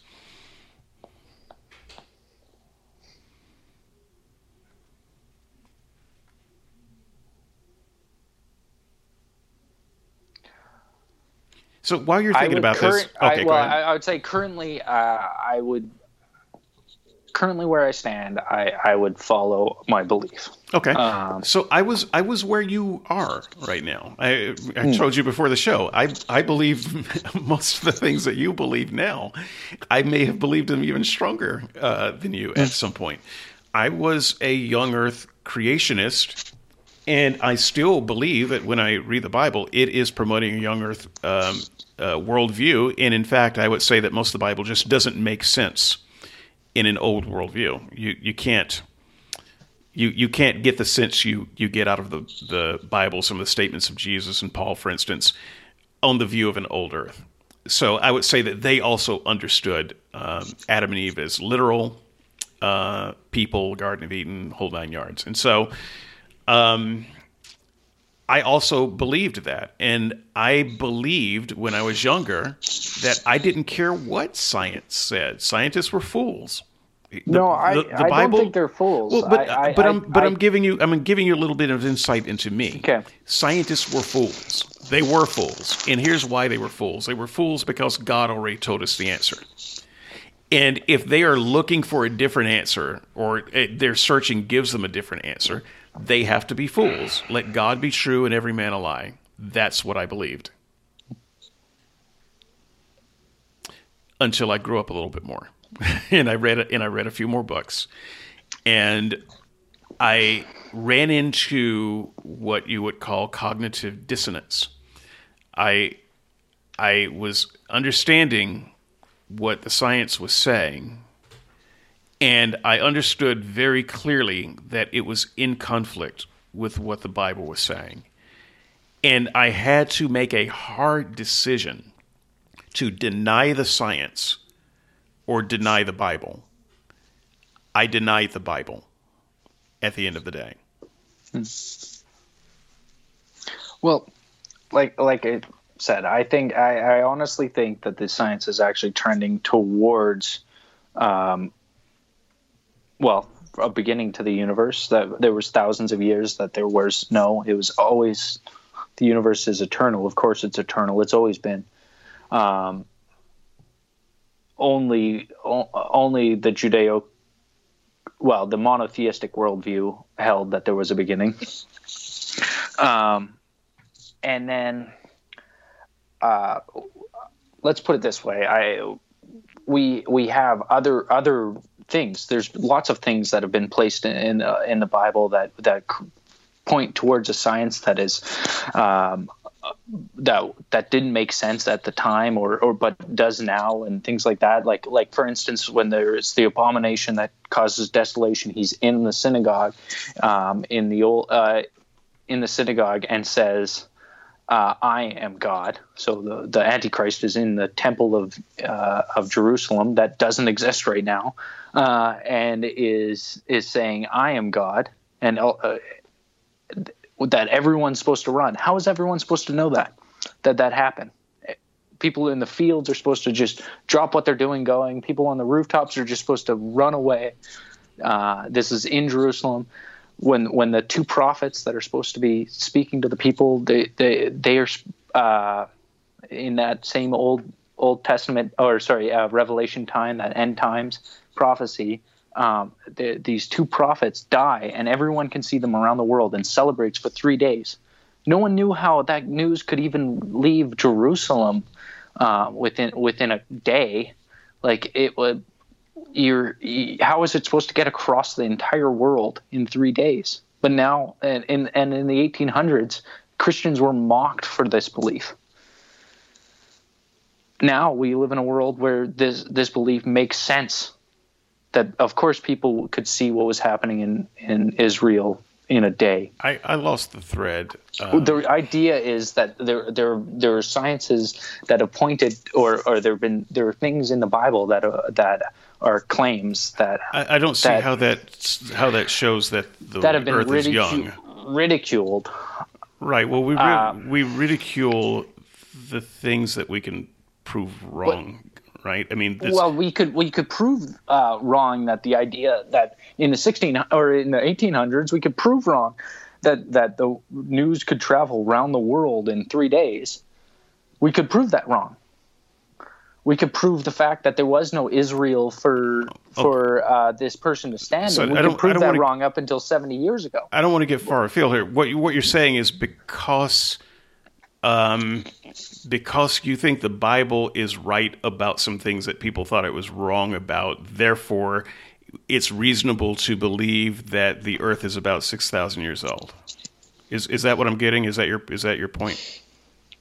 I think, uh, well, to a degree, yes. Um, we, yeah. we, it is reasonable to believe that the Bible has been ridiculed for the scienti- for the claims that it's made because science uh, science has pointed in other places, and as we we discover more, um, we start to understand that that uh, it's closer to accurate or it is accurate So in I'm, this. So I'm not uh, so I'm not with- going to argue with you about with the, the age of the Earth and the universe. So I, I'm going to I'm going to give you all of that. I, I'm, I'm going to say though that at least the audience for this podcast, nobody is a young Earth creationist who who Mm. says it out loud, and um, I I would I would just I- say that you're I you're not going to convince anyone listening to this that the world is about six thousand years old, and I I and I don't think I don't think I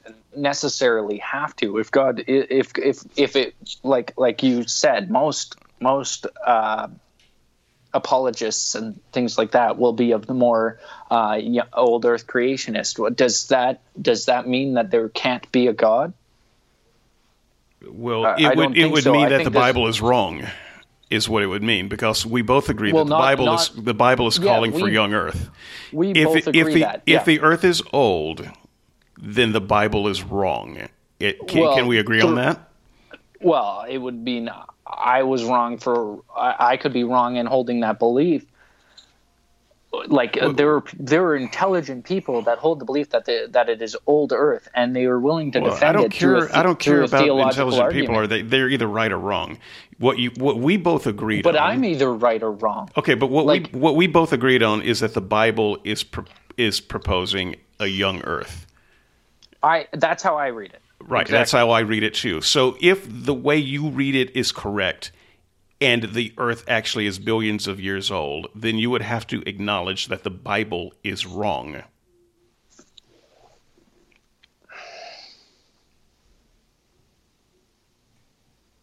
I, I still would say that. Uh, that So uh, you the- can understand at least why I would have Yeah. come to the Yeah. understanding No, that the Bible is wrong. and and like I said, oh, so l- if I wanted to point directly towards young Earth creationism, I, I would say that we we we did not have the Big Bang theory um, a thousand years ago. Um, that would have been uh, the beginning of the universe. Would have been a ridiculous theory. Uh, has been a ridiculed theory throughout throughout the years. Um, we did not. We believed it was actually in 1910, 1920. Uh, the the predominant theory is that the Earth was mainly methane and uh, man, what was the other chemical? Well, that protein was easy to come across, and that uh, we had a really good chance of of producing protein. So life would have come about through through this soup. We now believe that even if the soup that the Earth was uh, formed uh, at the beginning, uh, and this is just through purely um, old old uh, Earth science, uh, as I don't know how you would put it. It's through perspective of physicists and and uh, cosmologists and things like that. So even if the whole universe was made of that soup, the odds of us coming to life through the pro- the amount of proteins it, it, it would take more time than we had. Okay, I don't I don't mean to cut you off, but I, I think that's getting far afield and it doesn't actually address the the the the central point here being that the Bible promotes a young earth creation. And if you think Yes. that and if you think that the earth is old, the Bible is wrong. Um the, the I, and, again, and I, I think I think it, I think because there are so many. Uh, I, I, I get your point. I don't want you to recapitulate why you think the Earth is young. It doesn't matter. okay, that's that's not that's not actually the point. Um, so we talked. To, I I gave um, three counterpoints. One of them was yeah, creation myth, uh, not right. Bible's not right. Two, God's moral intuition. We've talked about that. Um, things that you but think wait, wait, wait, wait. Where where do you lay your morality in? you want to talk about the moral argument? Okay, let me get let me get through these, and we'll swing back Okay. around and talk about the moral argument a little bit. I, um, so God's moral intuition, wherever I get my moral um, uh, founding from, I can show you from my perspective, God's moral intuition is off. So it, so in the grand scheme of things, it doesn't matter. The answer to your question does not matter. God's moral intuition is uh, offensive to my moral compass. Now, we can argue about which one of us, me or God, has the better moral compass, but the fact is, we have different moral compasses. And in order to obey God, I would have to I would have to go against what I think is morally good. so uh, once again, we've talked about that. We've mentioned some of those things. And why I think that uh, God's morality is non-existent. Um, and so the Bible, the Bible clearly promotes some of these things that are, I think, immoral, not just today, but always for all people at all times. The third thing uh, that you mentioned, and I rebut it, was about the accuracy uh, of Scripture. Uh, you mentioned how Luke was the most accurate uh, of all historians. Uh, obviously, I take exception to that. Um, I uh, I would say that there are a few examples. I could probably give four or five uh, off the top of my head, but I will I will limit myself. The Ascension okay. uh, of Jesus in uh, in Luke, uh, it happens in a day. In Acts, it happens in forty days. Uh, Luke wrote Acts. I understand Luke wrote Acts, and okay. this this is the reason I use that particular example because in two different writings that Luke writes at two different times, he has two different uh, details that conflict with each other. That is not a sign of accuracy, and I understand some of the the excuses about oh telescoping or um, compression, time compression. Um, that that simply doesn't work. Luke makes it clear and takes pains to suggest that this happened at uh, in a very com- uh, compressed amount of time. It happened very well, fast. He he he lays out the stories that that Luke knew. Uh, he lays out the fact that he that yeah, he, he lays out the, the people. Story, on, he lays out the stories the, that he knew, but he puts it all in a day.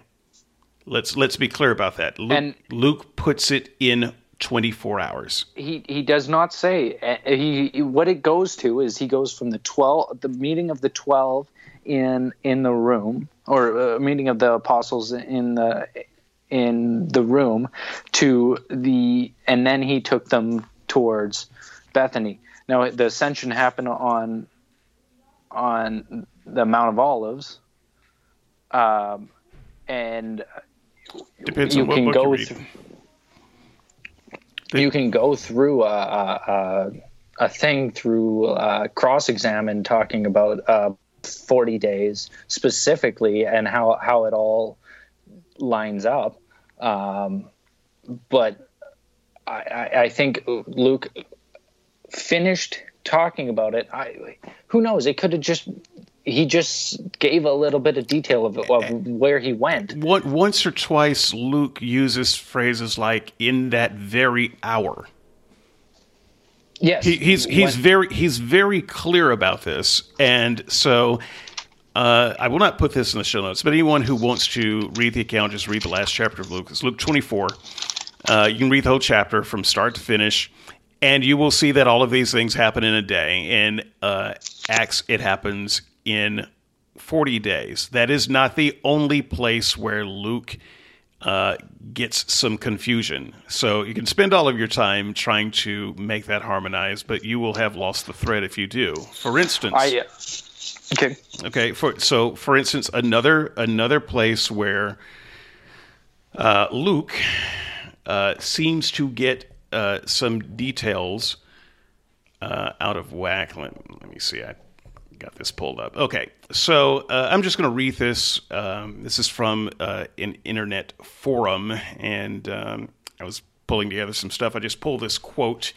Uh, but I did go back and read through all of this stuff. These are things that I know. These are things that people know. So he says, uh, Acts chapter uh, 9, verse 19 through 28. Shortly after his conversion, Paul went to Damascus, and a few days later, was in the synagogue preaching Jesus. Then he went to Jerusalem, met with the uh, apostles, and that is exactly um, how that story reads. Galatians 1 10 through 20, Paul says he did not go to Jerusalem to confer uh, with flesh and blood, but he went to Arabia for three years. Then he uh, went to Damascus, and after this, went to Jerusalem and saw only Peter and James. The the point being that Luke's account of Paul's conversion is different in uh, almost every detail than Paul's own account of his conversion. One of them is wrong. These are not harmonizable. They are different accounts with different details. So we can believe Luke's account or we can believe Paul's account. Now, I don't I don't actually think much of Paul, but I tend to think that Paul's account probably is best read from Paul when other people give the details and they're different from Paul. So Luke picks up the story when he goes to Jerusalem. Paul starts before then. Where are you getting this from? I, I, understand your desire to try to harmonize this, but that is not how the Bible reads. That is not what it says. And once again, you know, people can people can read these texts for themselves. Acts 9, uh, 19 through 28, and then read that side by side with Galatians 1, 10 through 20. This this is not something that's new. This is not something I discovered yesterday. Mm-hmm. This is people have been talking about this stuff for a long time.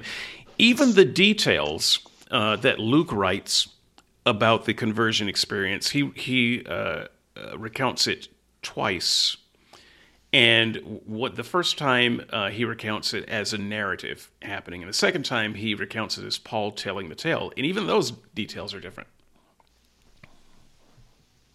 And, and that's that's the same writer.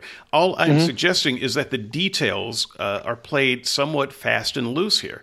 Now, what Christians would say is that these types of details wouldn't have mattered in in history in history at that time. Um, and things like timelines wouldn't have mattered uh, to historians at that time. So they could they could take events and uh, put them in different arrangements. Uh, so well, if, if a thing, them... well, let, let, me let me just say this because this comes from Christians, okay. Christian yep. scholars, in fact. Uh, so things uh, that may have happened first, second, and third, the the writer may have written third, first, and second for their for their own narrative and a thing that may have taken uh, one day or 10 days, the writer might have expanded to 40 days for a narrative purpose. 40, for instance, is a very important, uh, portentous number. Uh, so you, you can't actually take details like that um, as seriously in ancient history um, and they would have still been considered accurate historians. And my response to that is I don't care whether they would have been considered good historians for their time. They wouldn't be considered good historians for our time. Okay, but the reason why this this man took Luke's uh, took Luke's gospel for being a good gospel, uh, uh, good historically accurate, is because he chose to base it off of the details of of who was king and, and governor and leadership at that time, and then then base the story out of that that piece. Right, and I don't see why any of that matters. If I write a fictional well, if I write a fictional story about 9/11, uh, guess what? I can get all the details right about 9/11, the names of the people on the planes, uh, the names of the firefighters, the governor at the time, uh, the president, their statements. I can get all kinds of details at this time, but I can still well, weave yes, a story you full can of get, holes. You can get all the details now. He couldn't get all the details, not not eh, with the resources, without being there. He needed to be there to get these details. Okay, but it, I, am not sure that that matters. So you you can just say this is a historian who knew the details of a particular time and place. That doesn't mean that the narrative that he wove around those details is accurate. I, I, I think you're you're trying to, uh, like I said, I, I believe with with he is accurate for his time, like these the same as these scholars are are saying, and I believe the reason why this this particular guy, the the um, sorry, I'm trying to remember his name, William Ramsay. The mm-hmm. reason why he he was quoted as saying that he was a first rank historian is based on um, him being better than the time. Okay, not not, not, him being I'm not better impressed than today's with, First standard. of all, I'm not impressed with William Ramsay. So I'm not impressed with his opinion. I don't really care what William Ramsay thought about uh, okay. Luke's accuracy. So that doesn't you know that this this kind of argument from authority doesn't really work for me. Um, okay. So uh, what I care about are the things that I mentioned. I mentioned to you in a, a couple of places. I think I may have even mentioned three uh, things where the details are uh, wrong or contradictory, um, and in how it's explained away by saying, "Well, the details don't really matter." So you can say, well, so, uh, some of the details are right. You, you, can look at the missionary journeys, and you can look at the the the, the waterways and the, the land masses and see where things were and how long it took to get to places. And all I would say is, yeah, okay, so that was written by someone who uh, knew the seas. Great that doesn't mean that they're giving an accurate story uh, about the more fantastical things that they're talking about. And I don't have any reason to believe that they're giving a terribly accurate story even about the mundane things, because as I mentioned, uh, he, he he disagrees with Paul, he disagrees with himself, and Christians just shrug it off and say the details don't matter. And I, when I what I'm telling you is, if the details don't matter, it ain't history. It certainly I, I, isn't a good one. Well, like like I said, uh, I I haven't studied this well enough to to have uh, have the best answers for you. I I well, you studied it I well can, enough to quote William Ramsay. I studied a bit of William Ramsay. Uh, that's so I've studied a person. Uh, Frank Turek, uh, I think, has has uh, quite a bit of work on it, and that's from his book is why I started studying so I, William I, Ramsay. I will be talking to an expert um, soon, I think, about the book okay. of Acts. But I, I would I would suggest that you stop studying experts on Acts and study Acts study well, Luke. I, I study Acts. Okay, I well, study for what it. So you study Luke, study uh, the book of Luke, the book of Acts. If you think he's a great historian, study that and study what people say about him. And, and just a thing that maybe you wouldn't want to do, but I'm going to suggest study what skeptics.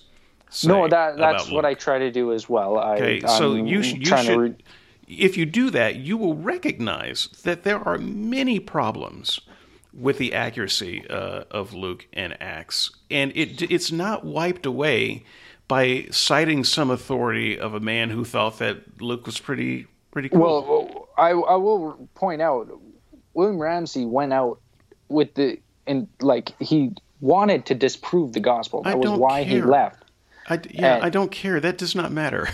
that is so that is, he he was a skeptic. That's why I thought it was important to start studying him. Okay, as, I don't I don't know William Ramsay personally though. I don't know what motivates him. All I can say is I can point to very specific things where the details are wrong, and I've done that on a couple of uh, uh, places here.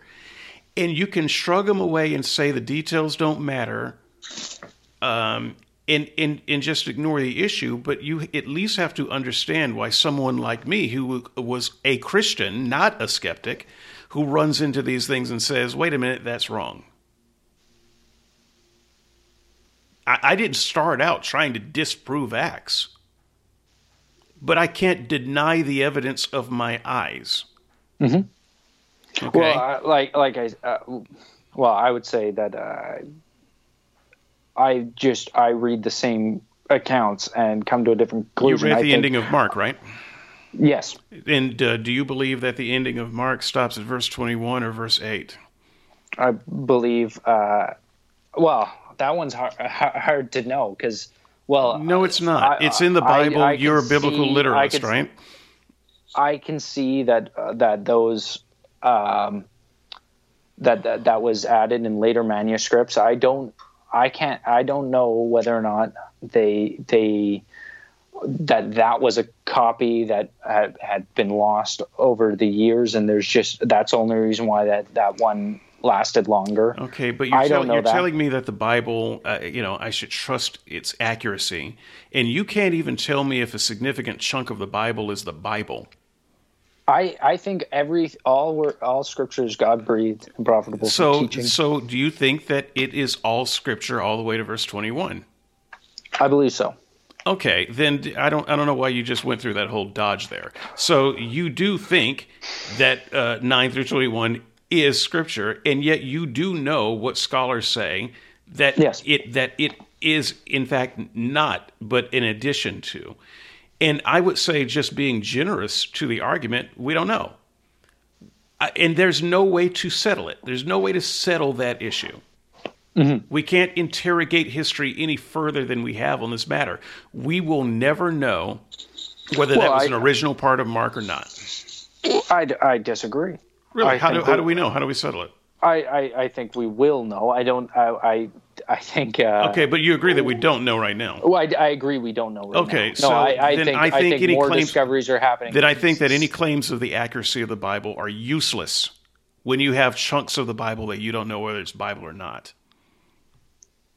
Well, but they're all they're all well, at least in uh, most modern Bibles, they're they're subject to being brought out and and put as uh, as bracketed scripture or or whatever the right, case that, that, that they mark. is, all that means is they don't actually think it's scripture, but it's in there. And if they took it out, people wouldn't buy the Bible. That, that's that's a sales mechanism. That is not that is not actually uh, uh, integrity, as far as I'm concerned. If they really think that it's not scripture, they shouldn't print it. If you think it's not scripture, you should you should um, magic marker it out of your Bible.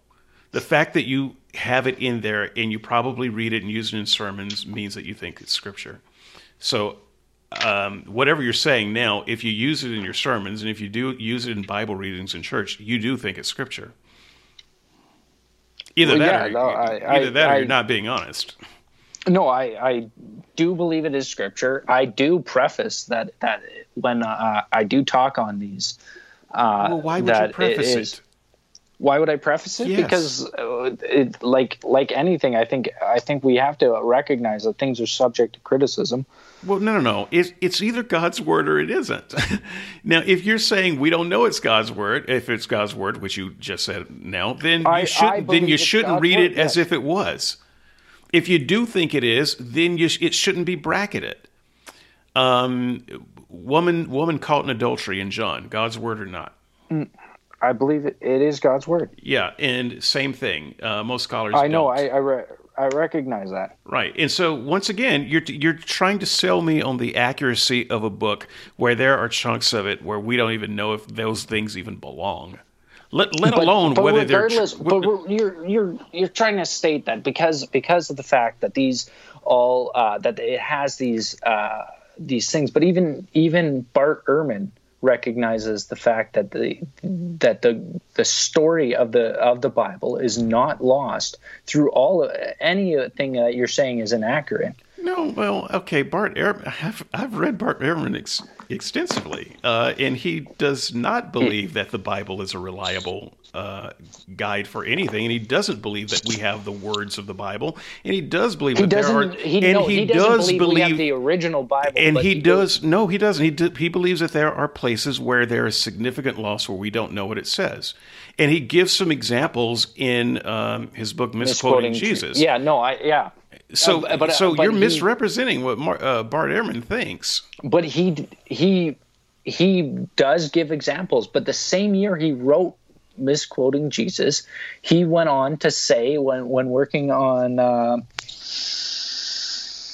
uh it's actually studied in in schools right now. Um he worked with uh, one of his mentors on on a on uh, on a piece I, I can't remember the name right now I, I can't either but i've read all three in the But- set there was misquoting jesus there was I can't remember and then there was god's problem i can assure you um, between But- between but all he- of those books he never once uh, recanted and stepped back and said no we No. have the, the we have the uh, no, he, message of the bible I, I'm not saying that he's saying that we have the original Bible. And when he debated uh, James White on it, he he's that was his biggest hangup. It was the idea of the original Bible. But he would be he was willing to say that that uh, the Bible that he would say is the most accurate and uh, would differ less than a modern trans from a modern translation than the ESV does. Well, actually, it was the Alexandrian text to the uh, Byzantine text. he has They, they he would has- differ more than his, than his uh, writing. That all the ones that he would right take you're, all you're, the scripture you're take out. picking Ehrman, and i'm not going to let you do that um, No, but that that was in a debate with with with someone. I, so I what, am, what I am familiar with Bart defend, Ehrman's. I'm I'm familiar with Bart Ehrman's various debates. I trust me, very familiar with Bart Ehrman's various debates. Yeah. and I I assure you that you are misrepresenting Ehrman. Ehrman holds very strongly to the idea that there are important places in the Bible where the message is lost. like I said, I, I, I I agree that he does not believe that the that the original Bible is kept. I, I agree that he he doesn't believe that. All I'm saying is he doesn't believe that the differences that he would say are of the original text would not differ more than the Byzantine and the Alexandrian text. Uh, okay, that's that's an irrelevant.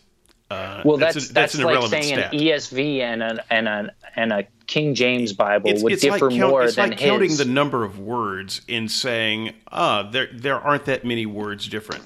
But no, but, he, that, but that, that doesn't that James doesn't White speak on to explain that it. doesn't speak to the message. So, for instance, one of the uh, one of the examples he gives, and I don't need Bart Ehrman to give this example. By the way, I uh, I've known about it for some time uh, because I started studying textual criticism when I was about seventeen. Uh, so one of the examples that he gives is actually one of my favorites because it's it's it's hilarious. It's where um, Jesus is. Uh, You're asked, talking about shows compassion is yes, supposed to get angry. Yeah, right. He um, man asks, uh, you know, if you will, you know, heal heal me of this, and Jesus gets angry, or Jesus uh, gets very compassionate here's the deal you have no idea which one that is. Uh, we can make a strong case either way. I think the strongest mm-hmm. case is for anger, but it doesn't matter what I think. The fact of the matter is that's one word's difference. It's one word difference, but it's a huge difference. But uh, it's the one word difference. God, God, Jesus gets angry, has compassion, but either way, he still does do the work. Yes, but the Bible is not just saying Jesus does the work. Otherwise, it would have said, so Jesus healed him. No, it gives an emotional state of Jesus. Yes. In, in some type of motivation. Now, if you don't understand that motivation, then there is something key here that you don't understand. Now, I just gave that example because you could say, well, it's it's not a lot of difference in words. This is one word, but it's it's exceptionally important, and that's that's how a lot of these uh, problems are. They they may not be. well, no, be. The vast majority of the problems are well, no, no, a comma here. I don't care about there. what you call the vast majority of the problems. There are enough of the other kind of problem that it takes up a a, a good portion of his book. That, yes. So you can't you can't tell a me that, that there aren't major saying that that he, he would not differ differ at any point than his mentor that he that uh, that is a theist is a Christian. Okay. So I encourage people to read misquoting Jesus. You are misquoting yeah, no. I, I, and I, so I, I, I, I, it's in the, the in his paperback uh, preface. Yeah, I've look, I've read him. I know him. I'm I'm pretty familiar. So, um, I think um, I, I, think you have a little bit less familiarity with Ehrman than. Well, that's than you, probably true, but yeah. I, I, I, like, like I said, what, I, you, you do, you make the mistake of a lot of Christian apologists, and you're young, and maybe I can uh, talk you out of this particular mistake. Uh, Gary Habermas uh, is is one of the pioneers of this, what I consider a mistake. It's using uh, skeptics, trying to use skeptics against themselves uh, and so they quote a lot of skeptics, and they talk about the minimal facts, and they talk about what what skeptics accept this fact or that fact, or what you know what skeptics say about this scripture, or that scripture, uh, to bolster their case. First of all, you need to realize that you're talking about people who do not accept anything about your interpretation of of God in the Bible. But second of all, the the big mistake that's made is they tend to overstate the skeptic's position and inevitably, I don't care how careful a researcher you are, you always end up misrepresenting the skeptic. And and you're doing that now. You are you are going through a a bit of Ehrman cherry picking, and I think that Ehrman is probably the most misquoted, most cherry picked of all skeptics by Christians. Uh, well, you, you, because... you simply aren't going to get anywhere by quoting Ehrman on this. Uh, not if, not if you uh, know Ehrman and understand his writings. And I, I, you have said enough to me that I just don't think you do. Okay, well, like, uh, like I said, I, I well, I stated my case. I, uh, I would, I wouldn't, uh, I don't want to make a, a straw man out of what what Ehrman has said. I, I recognize that Ehrman is a skeptic and believes that we do not have uh, the original Bible, and that was one of the the pillars that wouldn't allow him to maintain his faith. I recognize all that. Actually, that is not. So that, again, I think I think you are. Well, he, I think he, you're misunderstanding Ehrman. That's he, not that's not what made him an atheist. Um, he became an atheist over the problem of uh, evil and suffering. Uh, it was not over the problem of textual criticism. I, I think you should go back and read Ehrman. Okay. Yeah, I mean the the, the textual criticism stuff. That um, now I can tell you for me, textual criticism was a problem. Uh, and, and, these things were much more of a problem for me than I think an academic like Ehrman. Uh, he maintained uh, as a Christian uh, through much of his uh, renaissance uh, when it came to understanding the Bible and textual criticism. What took him out of faith was the problem of suffering, and for that, I recommend you or you know anyone else in the audience to read Ehrman's book "God's Problem." And if you want to understand Ehrman and why he's not a Christian, that's the one that'll tell you.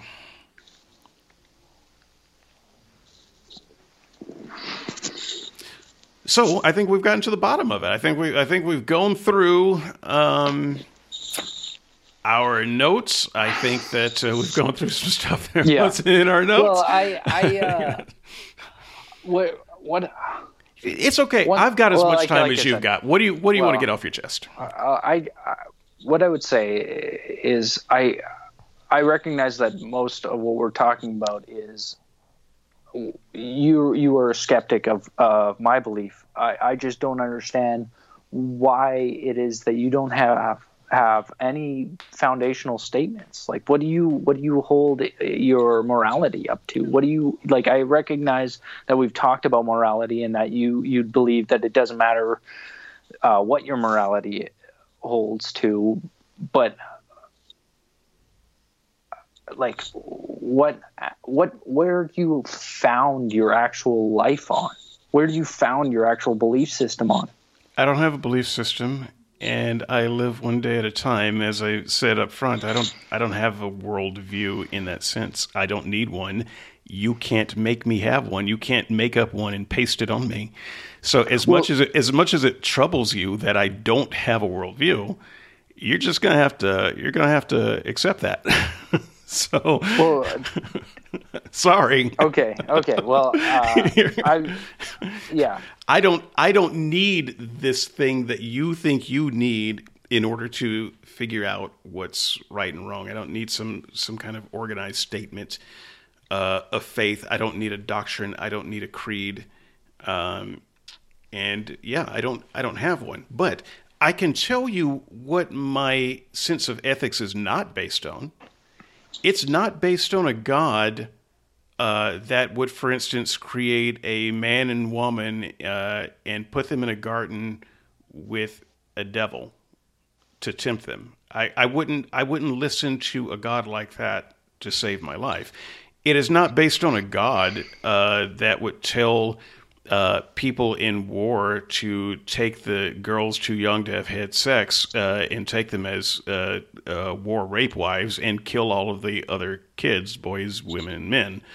Uh, I wouldn't. I wouldn't take moral advice from that God to save my life.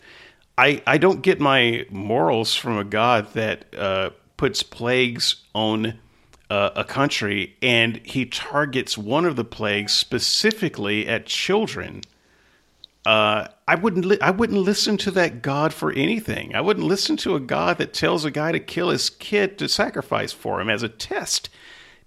That's that's how this God tests. I wouldn't take my morals from that God for anything in the world. Uh, and so I, I don't always know what is ethically best in any given situation, but I can tell you absolutely, certainly 100% where I'm not looking to get that ethical advice.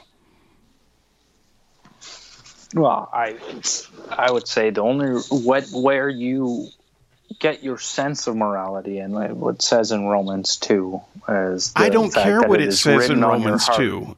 I, it is written on everyone's heart, right, whether I don't, or not they believe or I'm disbelieve. Sorry, sorry, you're quoting the Bible as if that mattered to me. I don't care what Romans two says.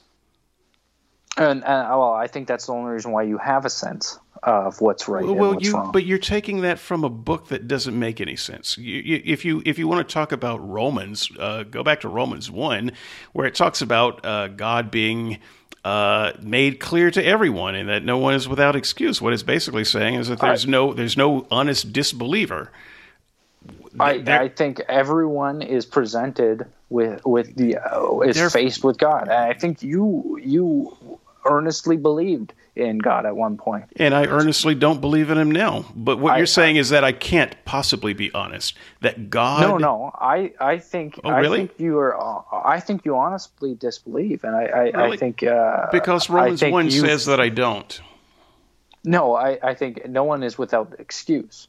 When you stand before God, you and you say, I, I honestly didn't believe in you, um, that that that will no longer be excuse. You had you were in His presence. You talked to Him. You prayed with. Uh, you prayed to Him. Yeah, I don't think I did. Yeah, yeah. Okay. Yeah, I, I talked. You, I talked to my. I talked to myself and my community, but I, I never was. Did you earnestly believe deity. it then? Sure, I did. I was earnestly wrong. I also believed in Santa when I was no, six. But, but there was a time. There was a time. There was a time when I believed sorry. in Santa Claus. I'm not. I'm not uh, entirely sure what it matters what I believed when I but no, I mean, did you earnestly believe you had a conversation with God? Honestly, believed I had a conversation with Santa Claus. What's your point?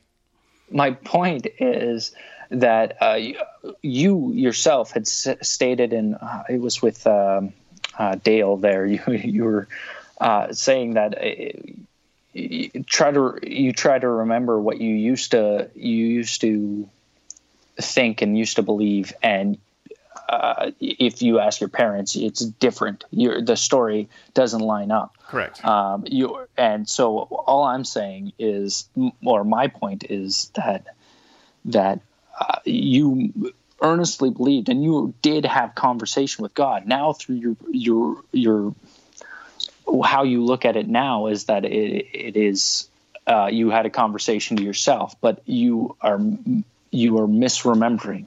Oh. You did have a conversation. Tell me God. this: What about the people who have never believed? What about the people that never, never yeah, experienced God? That they never believed in God. I, I think everyone uh, is presented with God. So you're saying that they're lying. That's I, that's I'm really saying, what you're saying, and that's so, that's deplorable. No, no, no, that's ridiculous. This is why I don't I'm care not, what not, Romans two says. You were, I'm not saying that they were. I'm not saying that they are, have been yet. I'm saying everyone will be presented with the gospel okay, in their lifetime. There are people who have died who have not been presented with God. They're they're dead and gone. How, how do you know that? Well, well I don't know. Unless you're suggesting that God magically showed up at uh, at the point of their death and had some kind of uh, pre-death conversation well, with them. Uh, you know, I don't, I, I don't know what, what madness you were you were trying to portray, well, but people would, have lived and died atheists. I, I have a friend of mine. He was he he he does uh, street ministry uh, in Ontario, and he was talking to a lady that was because people were leaving Canada, going back to Saudi Arabia. Um, or sorry, uh, yeah, no, uh, and and she she had told him not he didn't ask her for this she told him uh, because he handed her a gospel of john that she has been seeing jesus beckon her for the last three nights now or or for over the last okay that's a nice uh, testimony i don't believe but, it it doesn't but, matter but she, she so she's sorry. a muslim being presented with Jesus. I don't without care. I don't care about Christians. this story. You understand, CJ, that, I, I that a story like this is is utterly ridiculous to me. Okay, it, but, it is but it is convincing to no one. Well, I, I disagree. Uh, well, I, it may think... be convincing to you, and that that is a pity. But that is not a that is not the kind of story that makes someone say, "Oh, Well, a Muslim my- saw God." Huh. Well, Maybe I should reevaluate my life. Stories of people being presented with Jesus, not through people, but through dreams and visions. okay, in- I haven't had any of in- those. But my my point would be that even the people that we decide did not ever get recognized or get uh, Yeah, uh, you you were you have a fantasy that everybody's presented with the gospel somehow, some way, uh, by uh, either mundane means or miracles. I get it. I get that you think that. That's ridiculous. Well, that I- I- that that very idea is ridiculous, and it, it is convincing to no one. But I, I believe we got here uh, by suggesting that I don't get my morals from an immoral God. Uh, and you started talking about Romans two, and I and I told you I don't care about Romans two. I I explained to you where I don't get my ethics from and why I don't get my ethics from there. If I had a moral dilemma, I would sooner ask a homeless person on the street for advice than I would interrogate your Bible. okay. Because the homeless person on the street has most likely not killed any innocent people. And, and the God of your Bible You you Can't you, you misrepresent killing. what I believe. I, I don't I don't believe uh, there is a uh, all have sinned and fallen short of the glory of God. I don't believe there is uh, is a single innocent in, in without sin. One, two. I believe. Do you believe that everybody Someone, is deserving of hell? Well, I don't believe that. It's a pretty yes or uh, no question. If everybody's a sinner, is everybody deserving of hell? i- everyone is a sinner. I believe Then that is God everybody deserving of hell? for people that like. Uh, I, like I'm not asking about not what I'm not asking about whether they can get a, a dispensation of grace. I'm asking if everyone deserves hell. Yes. Okay. No matter how good That's you are, no matter how that is great, an great of a person you absurd are. notion that everybody Because- obs- deserves hell. Well, well, well, why? it's evil. It's an evil notion. Do you think children deserve hell? No, but if if Do if you believe no, children no, deserve- I don't, and I Okay, don't why? think they get hell. Well, why don't why don't children deserve hell? I believe that they have not reached an age of understanding. What is the age of understanding? I don't particularly know. I don't know. Well, it sounds like you're making up a doctrine then, because the Well, Bible doesn't talk about the age of understanding. Well, even Isaiah recognizes that even Jesus would have a, a, time before he was uh, sinless. What? Uh, Well, that it, it recognizes that he would have before he reached an age of understanding. Well, like he might have, you know, grabbed something as a toddler or something like that. I don't know. What? okay. Um, so that that's new to me, but okay. I'll um, I'll I'll let that hang there. Since we're on the I'll subject, since we're on the subject, no, don't don't worry. It's it's okay. The listeners the listeners can hear it and look it up if they if they want to. Tell me about hell. Uh, let's maybe we can end on hell Sure. on a dark note. Tell me, um, is is hell a state of mind or is it a place of blazing fire and torture for all eternity? What where where are you going with hell? I think it's a physical place. I think it is a, Okay, but is I it- think is it it- is, is it- a place is it outside torment? of God. Okay, is it torment I- or not? I think it's torment made of our own. Is it eternal Uh, or not? I still am uh, up and down on that. Is it Um, conscious? yes. Okay, so it is conscious torment, Mm-hmm. and you're unsure about the eternal part. Yes, only because uh, I don't know if uh, it ends at the end of the Messianic reign or or not when the destruction of Satan and everything, all the uh, demons, or if it continues on. Okay, is there fire? It describes that. Yeah. Well. It, So it- is is there fire? yeah. Yeah. Okay. So fire is a part of the conscious torment uh, that you get in hell, and is is that a fair statement? Sure. Yeah. Okay. I I think that is evil at the at the highest height of evil, and I don't need a moral argument or a worldview to say that's evil. And and I think that any any moral system that gives you that kind of idea that that's how uh, people Well, uh, will end up is an evil system that you should abandon. would would it be better that than God for you spend your entire life you you spend your entire life trying to not be around the God that we're talking about, and that's currently how you are spending your life is to try to not. Uh, be around that God, and, So I'm not he- trying to and- try to well, not be well, around well, that God. I'm I- not I around that recognize God. that. Yeah, So, and okay. and then and then you, and then he forces you into his presence. Is that loving? No, no, I then, wouldn't want that at all. Why would so then he t- puts you in a place where there is no. Why would he put me in a all? place at all? Because he, because he doesn't destroy you. Why? I'm. I did. I die. Right. I'm gonna die. You're gonna die. We're we're all gonna die. He could just leave Yep. me dead. Wh- Why dig me up again and torment me? I don't think he digs you up again. well, I think what does I he think do? you. I, I think you, you- I, I go back and forth uh, on whether or not we are eternal, but I do believe we have a spirit, and so I think that you just it, Okay. you Do just I die? Wait, wait, wait, let's go back. Do I Yeah, die I or don't think you're- I think you're. I don't think you're. I think your body dies, obviously, but, I you don't, think, your soul that, does. So you don't think I ever die. So I don't see why you're going back and forth on eternity then. I, I, I think at the if- end of if the messianic if- reign, so that's the thousand year reign of Jesus Christ. Oh, I think at the end of that, so uh-huh. after a thousand years, that would con, that would be a fairly long time, regardless. Okay. Yeah, it would be. So, do you think that someone consciously burning in fire for a thousand years is a fit punishment for anything that we can do on this earth? I, I don't think. Oh, so you're saying we sin? I don't think we stop sinning just because we're in hell. Oh, we would. We would, well, of course, if we're able to swear, I'd be doing a lot of that. so, so I don't. So you're saying that he would punish But- me for the swearing that I'm doing while I'm on fire? You're this God of Well- yours is getting well, worse by la- the la- second. so there is the description, one description that we have of Jesus talking to a man of, from hell, the, the Lazarus. sure. There. So you think that's an actual story that that happened? I, I think it's God giving a, Okay. an allegorical story of what it would be like. But, so whether it happened or not, you think that that sort of thing can happen? I, I think it, it would be a description as to, to make you understand what it would be got like. it. So I think I think it is torturous. I don't think it is. I think it is. To be honest, I think it's a torture of our own making. It is the sin of the people. do we without, do we light the fire? of Wait a minute. What do you mean? Our, our, do we light think the fire?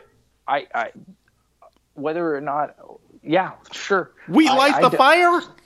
Honestly, how do you? Well, well, the torture. Uh, well, uh, let's say it's an arsonist that lights the fire. Well, I, I why don't. am I, I don't why am I put in a cell with an arsonist? I'm not an arsonist. If we if I go to jail for a crime uh, here on Earth, I'm not thrown in a cell with the worst of criminals. It depends on my crime. Why am I in the Why am I in a cell with an arsonist who lights fires and catches me on fire for a thousand years? I don't know. Okay, I don't that doesn't make any sense. Your worldview of hell doesn't make any sense. Well, I, like I said, I think, and I, I think it is. We choose. Well, No, we're not case, choosing. No one's You no. chose. You chose to not be in the presence. Of I God. chose to not be in the presence of the monster that I understand as God. That doesn't mean that I chose to go to a place called hell that's lit on fire. why, Well, you why would chose anyone to be choose a- that? Uh, I didn't choose that. If you think that that's my choice, you have greatly misapprehended me. I cho- let me say for the record, for anyone who's confused about this, I choose not to go to a place where I'm lit on fire for a thousand years, I. and I get Well, punished for does, cursing. I will say it does not describe Lazarus as being on fire. It describes him in torment and him wanting. He actually- says he's on. He says he's in torment from these flames. I know what the story says. Okay, Yeah. there are flames that are tormenting him. "Yeah, Okay, and you say he's not on fire. He's in torment from these flames. I assume that he has some kind of body that can withstand the flames and uh, be tormented and not die. yeah." Okay, so that's what the Bible says. Don't give me any Yeah. made up headcanon. Uh, the Bible But- talks but- about being in torment in flames. But Now you you want to say it's a thing is- the thousand years, okay? said- the next things he says are, "Warn my brothers, Yeah. and then give me this guy. So he'll make it. So he decides that even in that, Well, actually, he asked for a drop of water because cuz he's on fire. yes, you're right. Okay, so And then and but then he asked for his servant to come down there with him. So he No. he wanted no, he, he no, he does not ask for someone to come down with him as in to keep him company. He asks for uh, uh, someone to go tell his brothers uh, the truth of reality so that they would avoid this place. He was not trying to get people to come down there. You're you're that is I don't know where you're getting that from. I might I I. I well, if I'm wrong, I do apologize. I'm It's okay. I forgive you. You're not going to have to go to hell for that. Uh, no, but I, like like I said, I, I think it is it is a it is a hell of our own design. Um, Well, I well, think the great okay, I know you say that, and Christians I- like to say that. Uh, C.S. Lewis said that, so other Christians say it because they think it sounds smart and is really stupid. Tell me how hell is of anyone's own design. The Bible says of hell that it is a place that God created for the devil and his angels. That is what it says. It does not say it is a place of our design. It is a place of God's design, and He designed it for the devil and his angels. Where does this nonsense come from that hell is a place of our own design? That's not Well, Bible. I, I it would be like um, in the even though the world, even though Earth is uh, of God's design, it it would be a hell of my own design if uh, if I chose to go to an anarchical uh, substate and uh, and was beaten by by people. It would be the same. Yeah, but I'm not choosing concept. to do that. Well, And, and by the by the be a- way, choosing to go there still doesn't mean that that is a place of your design. So let, let's not let's not conflate that. That's still an, a ridiculously absurd and somewhat offensive thing to say. You are telling people that you are saying is going to burn in fire, possibly for eternity, possibly for just a thousand years, that they designed this for themselves. Don't ever say that to someone that you want to have a reasonable conversation with. That's ridiculous. It's immoral. You should never say that.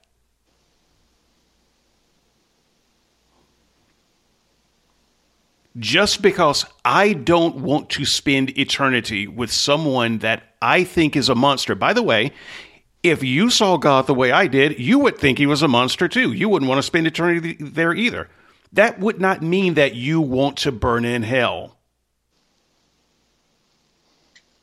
No, I, I, I, I see what you're what you're saying. I'm glad I- I you say do, and I, hope, and I I- hope that if if there's one thing that you change out of this conversation, it is that you never say that ridiculous thing to anybody again.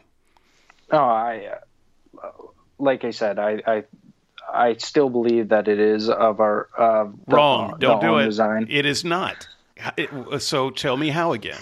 T- walk me through how hell is my design.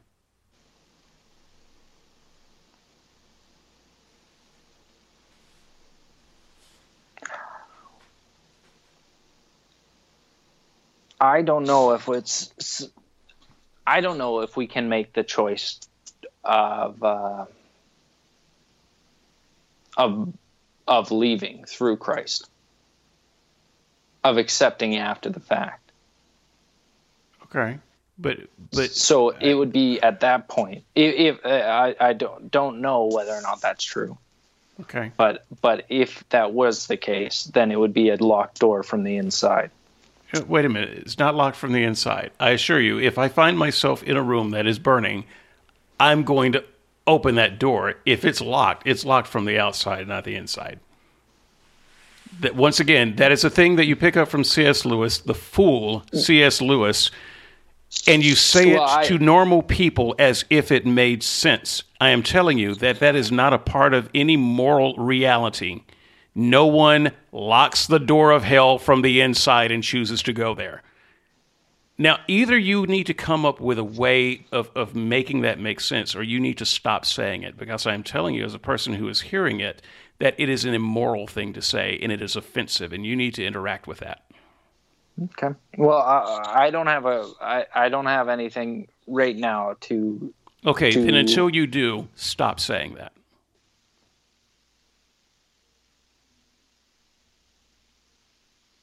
You're not helping your case by saying that. You, there is no one that you will ever say that to who says, "Oh, I made hell and locked the door from the inside. I'd better, I'd better join your church." I generally I don't uh, uh, Yeah. try to force. Uh, I, I'm not a turn or burn kind of Christian. I don't you kind try of to be. are. like- if you think that I- people I- are throwing bel- themselves into fiery rooms locked from the inside, you kind of are a turn or burn well, that's guy. that. That's why I believe I, I, it is actually uh, a necessity that we we be willing to talk to people about it because of the horror that that place is. Okay, is. so you But think that I hell is such I a horrible place, but you've already admitted there are several key things about it that you just don't know. You- You've made up a lot of things. You've got a I- lot of head canon. You don't know. You're using it as a scare tactic. I I'm telling you, it doesn't work on me because I think it is ridiculous and immoral. Well, you, I think. brought, you brought up uh, hell. well, I did. I wanted to. I know. I wanted to know where I- you are. I- I, can I- tell I- you I- my inter. you wanted to know what I believed about hell, but my I- regular I interlocutor is a Christian who does not believe uh, the things about hell that you do. And in fact, most of the Christians that I interact with these days do not believe what you are professing about hell. What, what you're professing about hell is kind of an anachronistic view. It is not even the majority view. If you look at the polls, if you look at the Gallup polls, for instance, uh, most uh, Americans uh, don't even believe in hell. Most Christians don't even believe in hell. They certainly don't believe in an eternal place of fire uh, that Okay. non-believers will be in. That is not a that is not a popular view anymore. That's okay. Uh, I'm okay with not having the popular view. Right, What, well- my statement, what my statement is, is that doesn't mean that I, I use it as a I, I, I take it. I take difficulty to the idea that I use it as a, as a scare tactic to to try to say it to people that they ought to Is b- it- is it believe. not I supposed to be use it scary? a- it is supposed to be scary. Okay, then it's a scare mean that I tactic. use, but I don't. I don't use it as a way uh, means to to to try to force my views upon How people. can you I, not- how can you I say that? It, If- if I use if- it as the the reasoning as to why it is important that I talk to Okay, people. you can call it you can call it around. reasoning. I, I I get that. But if any part of the message from God that you are presenting is either obey me or end up in this place, that is a, a scare tactic, B, a threat, an ultimatum. That is what that is. Now, I, I don't care what other words you put around it. That's what that's a turn or burn message. See, if it wasn't a turn or burn message, you could say turn or just live your life in peace. Right? That's not your message. Or turn or die and you'll stay dead. That's not a turn or burn message. What you are saying is turn or literally burn in a place in your own creation locked from the inside. That is literally your message. So But, I, I uh, don't like I I, don't know. I- I- uh, so that- I don't see is- how you're saying you're not a turn or burn kind of guy. You are literally a turn or burn kind of guy. I well, the reason why I'm saying I'm not a turn or burn kind of guy is because I don't, I don't, you know, go onto the street and tell people turn or you're going to burn. I I talk to them about about well. when, do like you most- introduce the hell? If someone talks to me about hell, I'll talk to them about hell. Well, But- okay. what if they never bring it up because they're not uh, soaked well, in the Christian the only other uh, time that idea? I talk about hell is when it comes up in Scripture. Just like, just like the only time my church has ever talked about tithing is when it comes up in Scripture. it always comes up in that. it always comes up in scripture but let, let's just say you're Well, evangelizing well- someone like maybe you're maybe you're door knocking you're in someone's home you're talking to them you're preaching the good news they're kind of following along and nodding but at the end of the day they say yeah no it's just not for me thank you have have some cookies uh, move along your way hell never comes you never bring up the consequences of them not obeying the message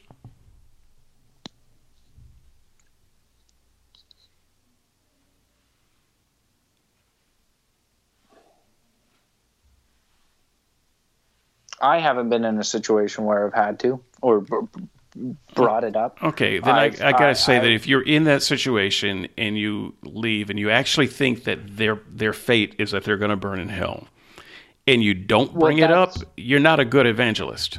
Well, and and that's why I think it is important to talk to people about about Christianity. It's kind of like, well, in this case, it was the cure to a terrible fate, but uh, t- cure to cancer, you would tell people, and that's why okay, I but if you're if you're only tell telling people. people and you're giving them a carrot that they don't want, but there is a stick on the other side that they that they might want to avoid, you need to you need to give them both, just as a matter of reason. For instance, the, the Christian heaven, I have no use for that. I have no use for the Christian heaven. And so if my choice is um, accept the Christian heaven or stay dead, I choose to stay dead. But it's it would be like me uh, saying I, I don't think well, I, I would say that I don't believe if God the, wants choice, people but, to. But to, I'm just saying, if the choice be around and obey Him because they're if afraid the choice, of punishment. Well, but okay, but if the choice is Christian heaven or the Christian hell, I'll take the Christian heaven. Okay. So if you don't tell me about the Christian hell when I've rejected your Christian heaven, you're a bad evangelist. Okay, well, I'll I'll accept that as as what you're uh, like. I'll, maybe maybe I ought to talk more about that, but I I would say uh, people are more generally interested in in the rest of what what the Christian doctrine is. Okay, I understand that, but you get you must understand, you must face that the vast majority of people you talk to about uh, Christianity are going to reject you. And if you don't, if you're not telling them the whole thing, if you're not telling them the truth of what you think the consequences are, you're doing them a disservice. So you're telling me you believe that they're going to burn in hell, but you're also telling me you're not a turn or burn preacher and that to me is is just contradictory. I don't understand how that can be. I can tell you when I was uh, evangelizing, I preached hell because I believed that people would burn in it. And you could say, well, you know, you you care, you think that it's important to to give the message so they don't burn. You know what message is important to give them? There's a hell along the path where you're going, and if you keep going there, you're going to end up there. I can give you two messages. One, I can tell you how to avoid that, but uh, more importantly, I can tell you a better way to live. This is evangelism, but it's not evangelism if you don't tell them all the news.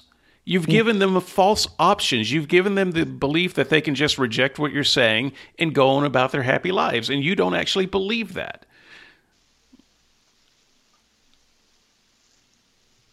So yeah, I would I would even though I think it's awful, I think it would make you a worse human being if you're going to be true to what you say you are. You have to be a turn or burn evangelist because that's what you believe.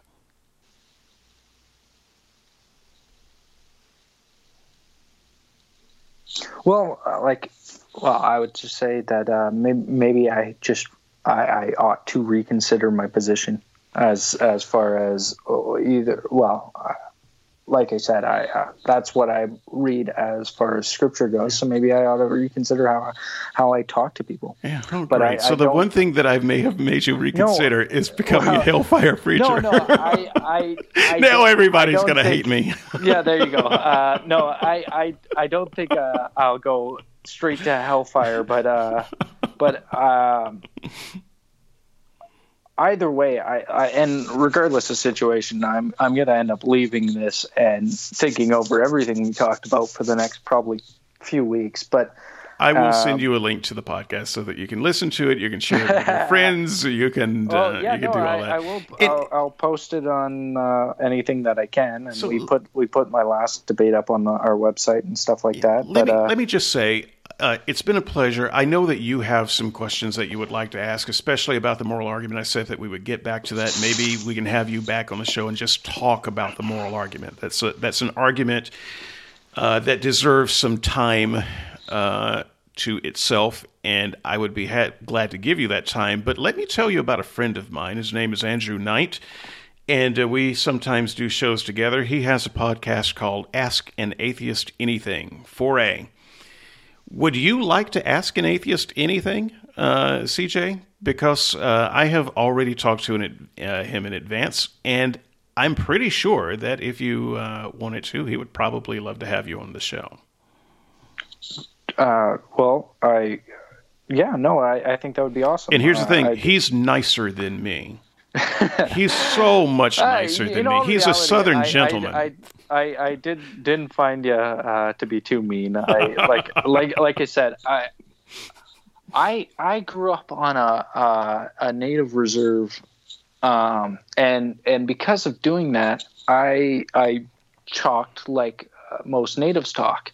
And uh, when I got to high school, that became racist, apparently, just because of the way I talked.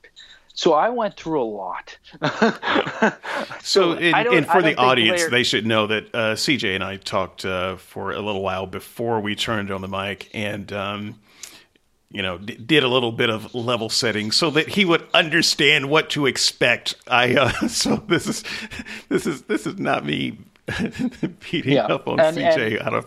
yeah, but uh, no, I, I, I, I can. Uh, I don't think uh, anything you were uh, espousing was terribly uh, mean or anything like that. And Um, it, and it shouldn't be terribly new to you either. There there may No. be some of some of my views that you haven't heard. You probably are used to hearing people defend, for instance, a worldview of some kind. And I I'm one of the few people I know who would say, "Yeah, toss that worldview. I don't need it."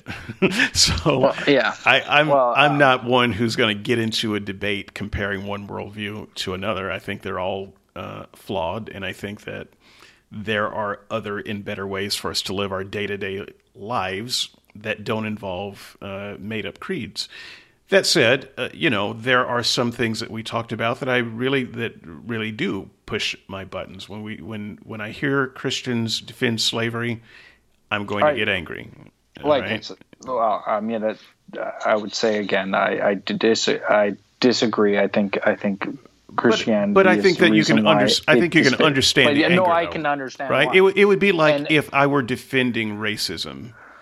I, I, I- Yeah, no, you, I- and- you, and you should get angry at that, right? and uh, I uh, that's why I have issues with certain translations and stuff like that because I, it chooses to uh, state that it was uh, it has certain statements that I think could be misinterpreted as to being uh, about specifically races like a God's chosen race rather than yes.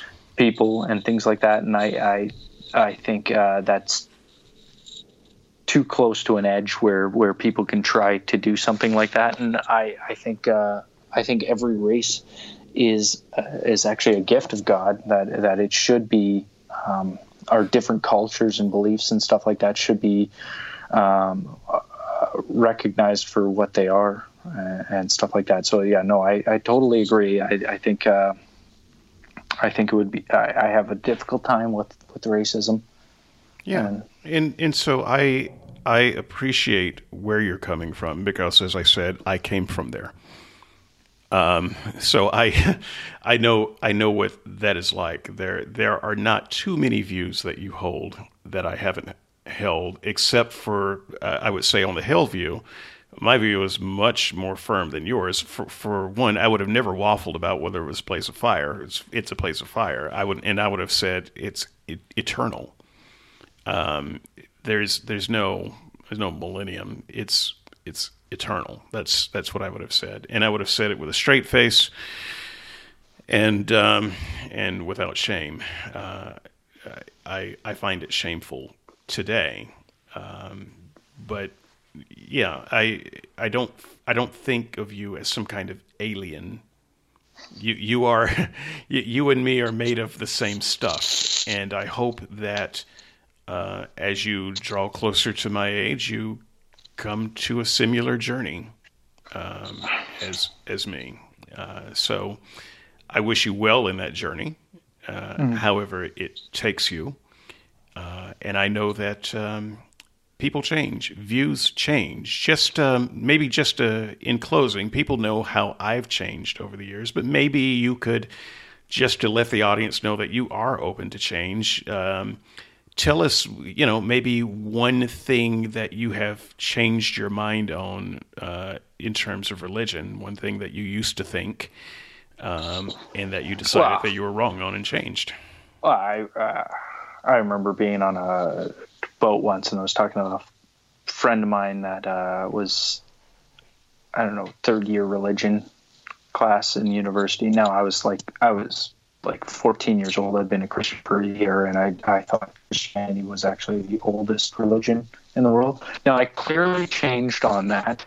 Uh, not only do I recognize that we're standing on the shoulders of Judaism, and even that wouldn't be considered the oldest religion, uh, but outside of that, um,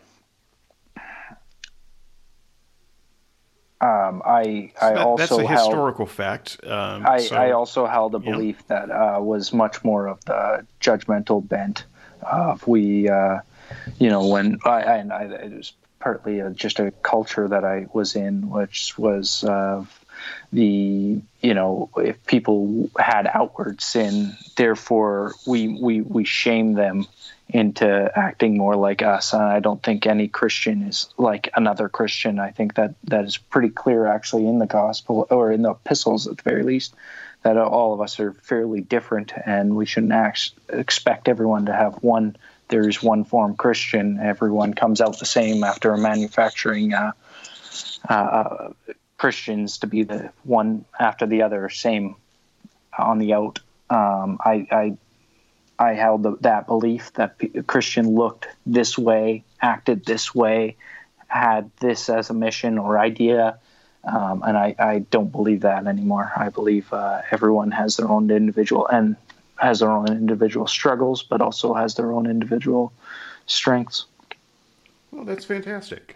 Uh, that's fantastic. That means that um, you have progressed uh, along your journey. And uh, let me just drop this idea in your mind. It, it's possible for you to progress more. Uh, so the the thoughts you have now about religion are different than the thoughts you had when you first started out, and and you probably wouldn't have imagined when you first started out that you would be where you are right now. And if you keep an open mind, in another 20 years, you'll be someplace where you can't imagine you are now. You, you might you might think that you would never move any further left well, than where you are. No, I, I I recognize that my my I'm very much going to change. I recognize that. I um, and I I definitely believe that when I look back, I will be like, I can't believe I held those those thoughts and everything like that um, and and acted like that. I, I recognize that, um, but I, I just think my diving more into my relationship with God has is what changed me to this rather than less. Um, and so I, I think the also the person I came here to plant this church with, I, I was also his oldest son's bully like that that's kind of how much I've changed. We're we're friends now, and I was in his wedding a couple of years back, but that that's who I was, and I, I recognize that I've I've changed a lot, and I recognize that I'll change more. But I think that that I'll change more because uh, I I of the gospel, not be not because I forsake it. Well, I can I can assure you, no one who has forsaken the gospel ever foresaw that it was possible that they could. no one, no one, no one ever sat around thinking, "Oh, you know, I might forsake the gospel tomorrow." That's that's not how it works. And so, as long as you continue to progress uh, and continue to keep your mind open to new ideas, such as our conversation on hell, I think there's some things that you can go back and at least reshape some of your ideas there. Now, where might those ideas go? I don't know, but there's a good chance that tomorrow you'll be a different person than you are today on on that mm-hmm. subject alone. And so, as you have these conversations with atheists, um, try to pick up some of what we're putting down, and we try to understand where you're coming from. But the difference is, m- most of us, we have in fact been where you are. We we know where you're coming from, and and so we we hope that that that communication can go both ways. Because a lot Oh, of yeah, times no, when, I- we're, I- when we're talking to Christians, a lot of times we feel like you know they're not they're not actually listening. even even David Smalley said, "I, I hold the opposite of uh, of dogma at the end of our debate because I told him that uh, I want to explain that that there are like I I don't I didn't." You were bringing up Santa Claus earlier. I'm not doing that with my kid because I specifically because I don't want my kid to decide that people that I that I'm going to lie to him and teach him that there are things that that that that don't exist that um but um i'm Good, not good gonna, on you i'm not that, by the way. i'm i'm not um i'm not gonna not explain the uh, uh, other religions to my kid i want him to understand them one so that he can understand what is out there but also two so that he knows how to talk to people that hold these beliefs rather than ridicule people for holding beliefs different than his Cool. So um, because I think that's what happens too often within all interreligion conversation is ridicule rather than an understanding that these people, rather than tolerance and uh, and, and an understanding from their position. I, I look forward to the time when you sit your uh, children down and tell them about how Satya Sai Baba raised two people from the dead in our lifetime. Yeah. Well, uh, well, I, I don't know about that story, but Oh. but um, I Well, I'm, I'm I- sure you will if you if you're going to tell them about other religions. I- you'll, I you'll tell them about the miracles that happened in other Oh yes, no, I, and and yes, the miracles and core doctrines of other religions as well. Um, but um, I I think Because they should know that resurrection Sam- is not exclusively to Christianity. That they're, I think Sam Harris talks about that guy. Is that is that correct? It's Uh, like- possible. like- Satya Sai Baba is kind of kind of big, especially in India. Um, Yes. So we're not in India, but I Mm-hmm. um, uh, he he came across my radar, and um, uh, when I was uh, uh, after I I had um, left Christianity, but I found it interesting uh, that there were other people uh, in other religions who were miracle workers who did the kinds of miracles said of Jesus uh, in our time that we could look at. So it, wasn't, it, it became a kind of an eye opening thing that, oh, yeah, you know, Jesus, not the only guy said to have raised dead people. And, you know, here's one in our lifetime. We've got some some videotape.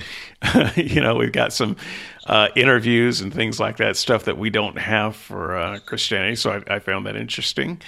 Um, and so, if you're going to tell your your children about other religions, um, absolutely study those other religions and their miracles, the more modern miracles, especially, and um, give them give them a chance to uh, hold those up against uh, Christian miracles and see what they think. I, I, I think that you'll find that a great adventure. Come back on the show when you have that conversation. I'd love to know how it goes. Well, sure. I, I I'll uh, I hope to talk to you again before then. Uh, I hope. my kid, hope my so, too. oldest, my oldest is only is, is only five, so we we uh, we don't even get to have long conversations. Um, so uh, I was baptized at seven, and I assure you, we would have had long conversations. Oh, really? Um, Yes. No, uh, I I do talk to, like we talked to him about obviously Christianity, and I talked to him about um, uh, I, I well, he loves dinosaurs, so we talk about uh, about exactly what's in the, the every dinosaur book. We talk about that. He doesn't really care. He just he likes dinosaurs, um, but but. Uh,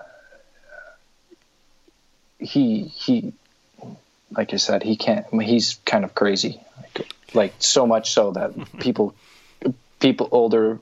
There's an older lady in our church, and was like, "Does he have ADD?" Uh, I don't know yet. Yeah, uh, I- but but uh, They're supposed but, to be kind of crazy. It's, yeah, but uh, but uh, like I said, I, I when when my kid can have a longer conversation, then we'll talk more about uh, about different faiths and even even more about understanding Christianity. And, and, for the record, whether you say it or not, I'm just going to tell people you're not going to kill your kid. I don't care what voice. Oh you yeah, no, you are no. you are not one seizure away from killing your kid. Um, I just don't believe you would do it. And even even if you want to think that you would do it because of doctrine, you wouldn't do it. And you don't want to ever leave a record. Uh, that's uh, that's say- very true. You know where your kid Well, comes back and listens and says, "Yeah, I'd kill him." You don't. you don't ever want that.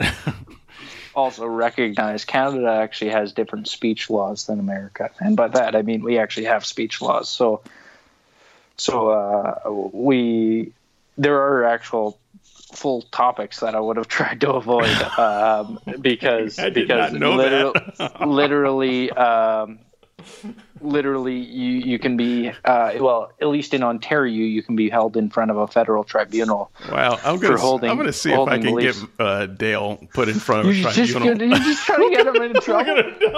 now that I know, There's a whole thing about that. That's what that's that's that specifically is what made Jordan Peterson famous. uh, That that was what started his rise. It's his uh, opposition to the bill that was passed in Ontario. I see. Okay. Well, look, it's It's- been it's been fantastic. We've been going Well, for about three yeah, hours. Yeah, My sorry. Go to audience is going to hate me. Uh, but I'm going to send you a link to all of this. And what I would like you to do um, is drop by the uh, drop by the site uh, when this is up. Drop by the forums because uh, we have pretty active commenters, and some of them might want to talk to you. And so if you're if you are so inclined, uh, jump in there and uh, have a chat with some of the audience. Some of them are kind of rough, but they're they're a nice group. so, and there are a few Christians in there uh, too who'll give you an attaboy. So I uh, I hope you come by for that. I will let Oh, yeah. uh, I will let Andrew know that um, you know you uh, you might want to have a chat with him. It's okay if I pass along your um, uh, information to him. Yes. Yeah. Okay, we'll do that. And uh, once again, CJ Morgan, uh, folks, um, go ahead and say your website again. Radiantchurch.ca. Uh, uh, let me just make sure that. radiantchurch.ca just just being um was it calvary chapel Yeah. uh winnipeg Yeah, if you yeah, that'll it'll immediately uh, it, it comes up as the top link. Uh, my my friend was is a website designer, and so it's quite a nice website. It is a Yeah, very it's- nice it is- website I, it I will say as church as church websites go this is one of the good ones so Yeah. they they did a great job great to have For- you uh, Yeah, and uh, and we'll have you again sometime. And uh, we look forward to hearing more from you. Have a great uh, great evening. Goodbye, everybody. Bye.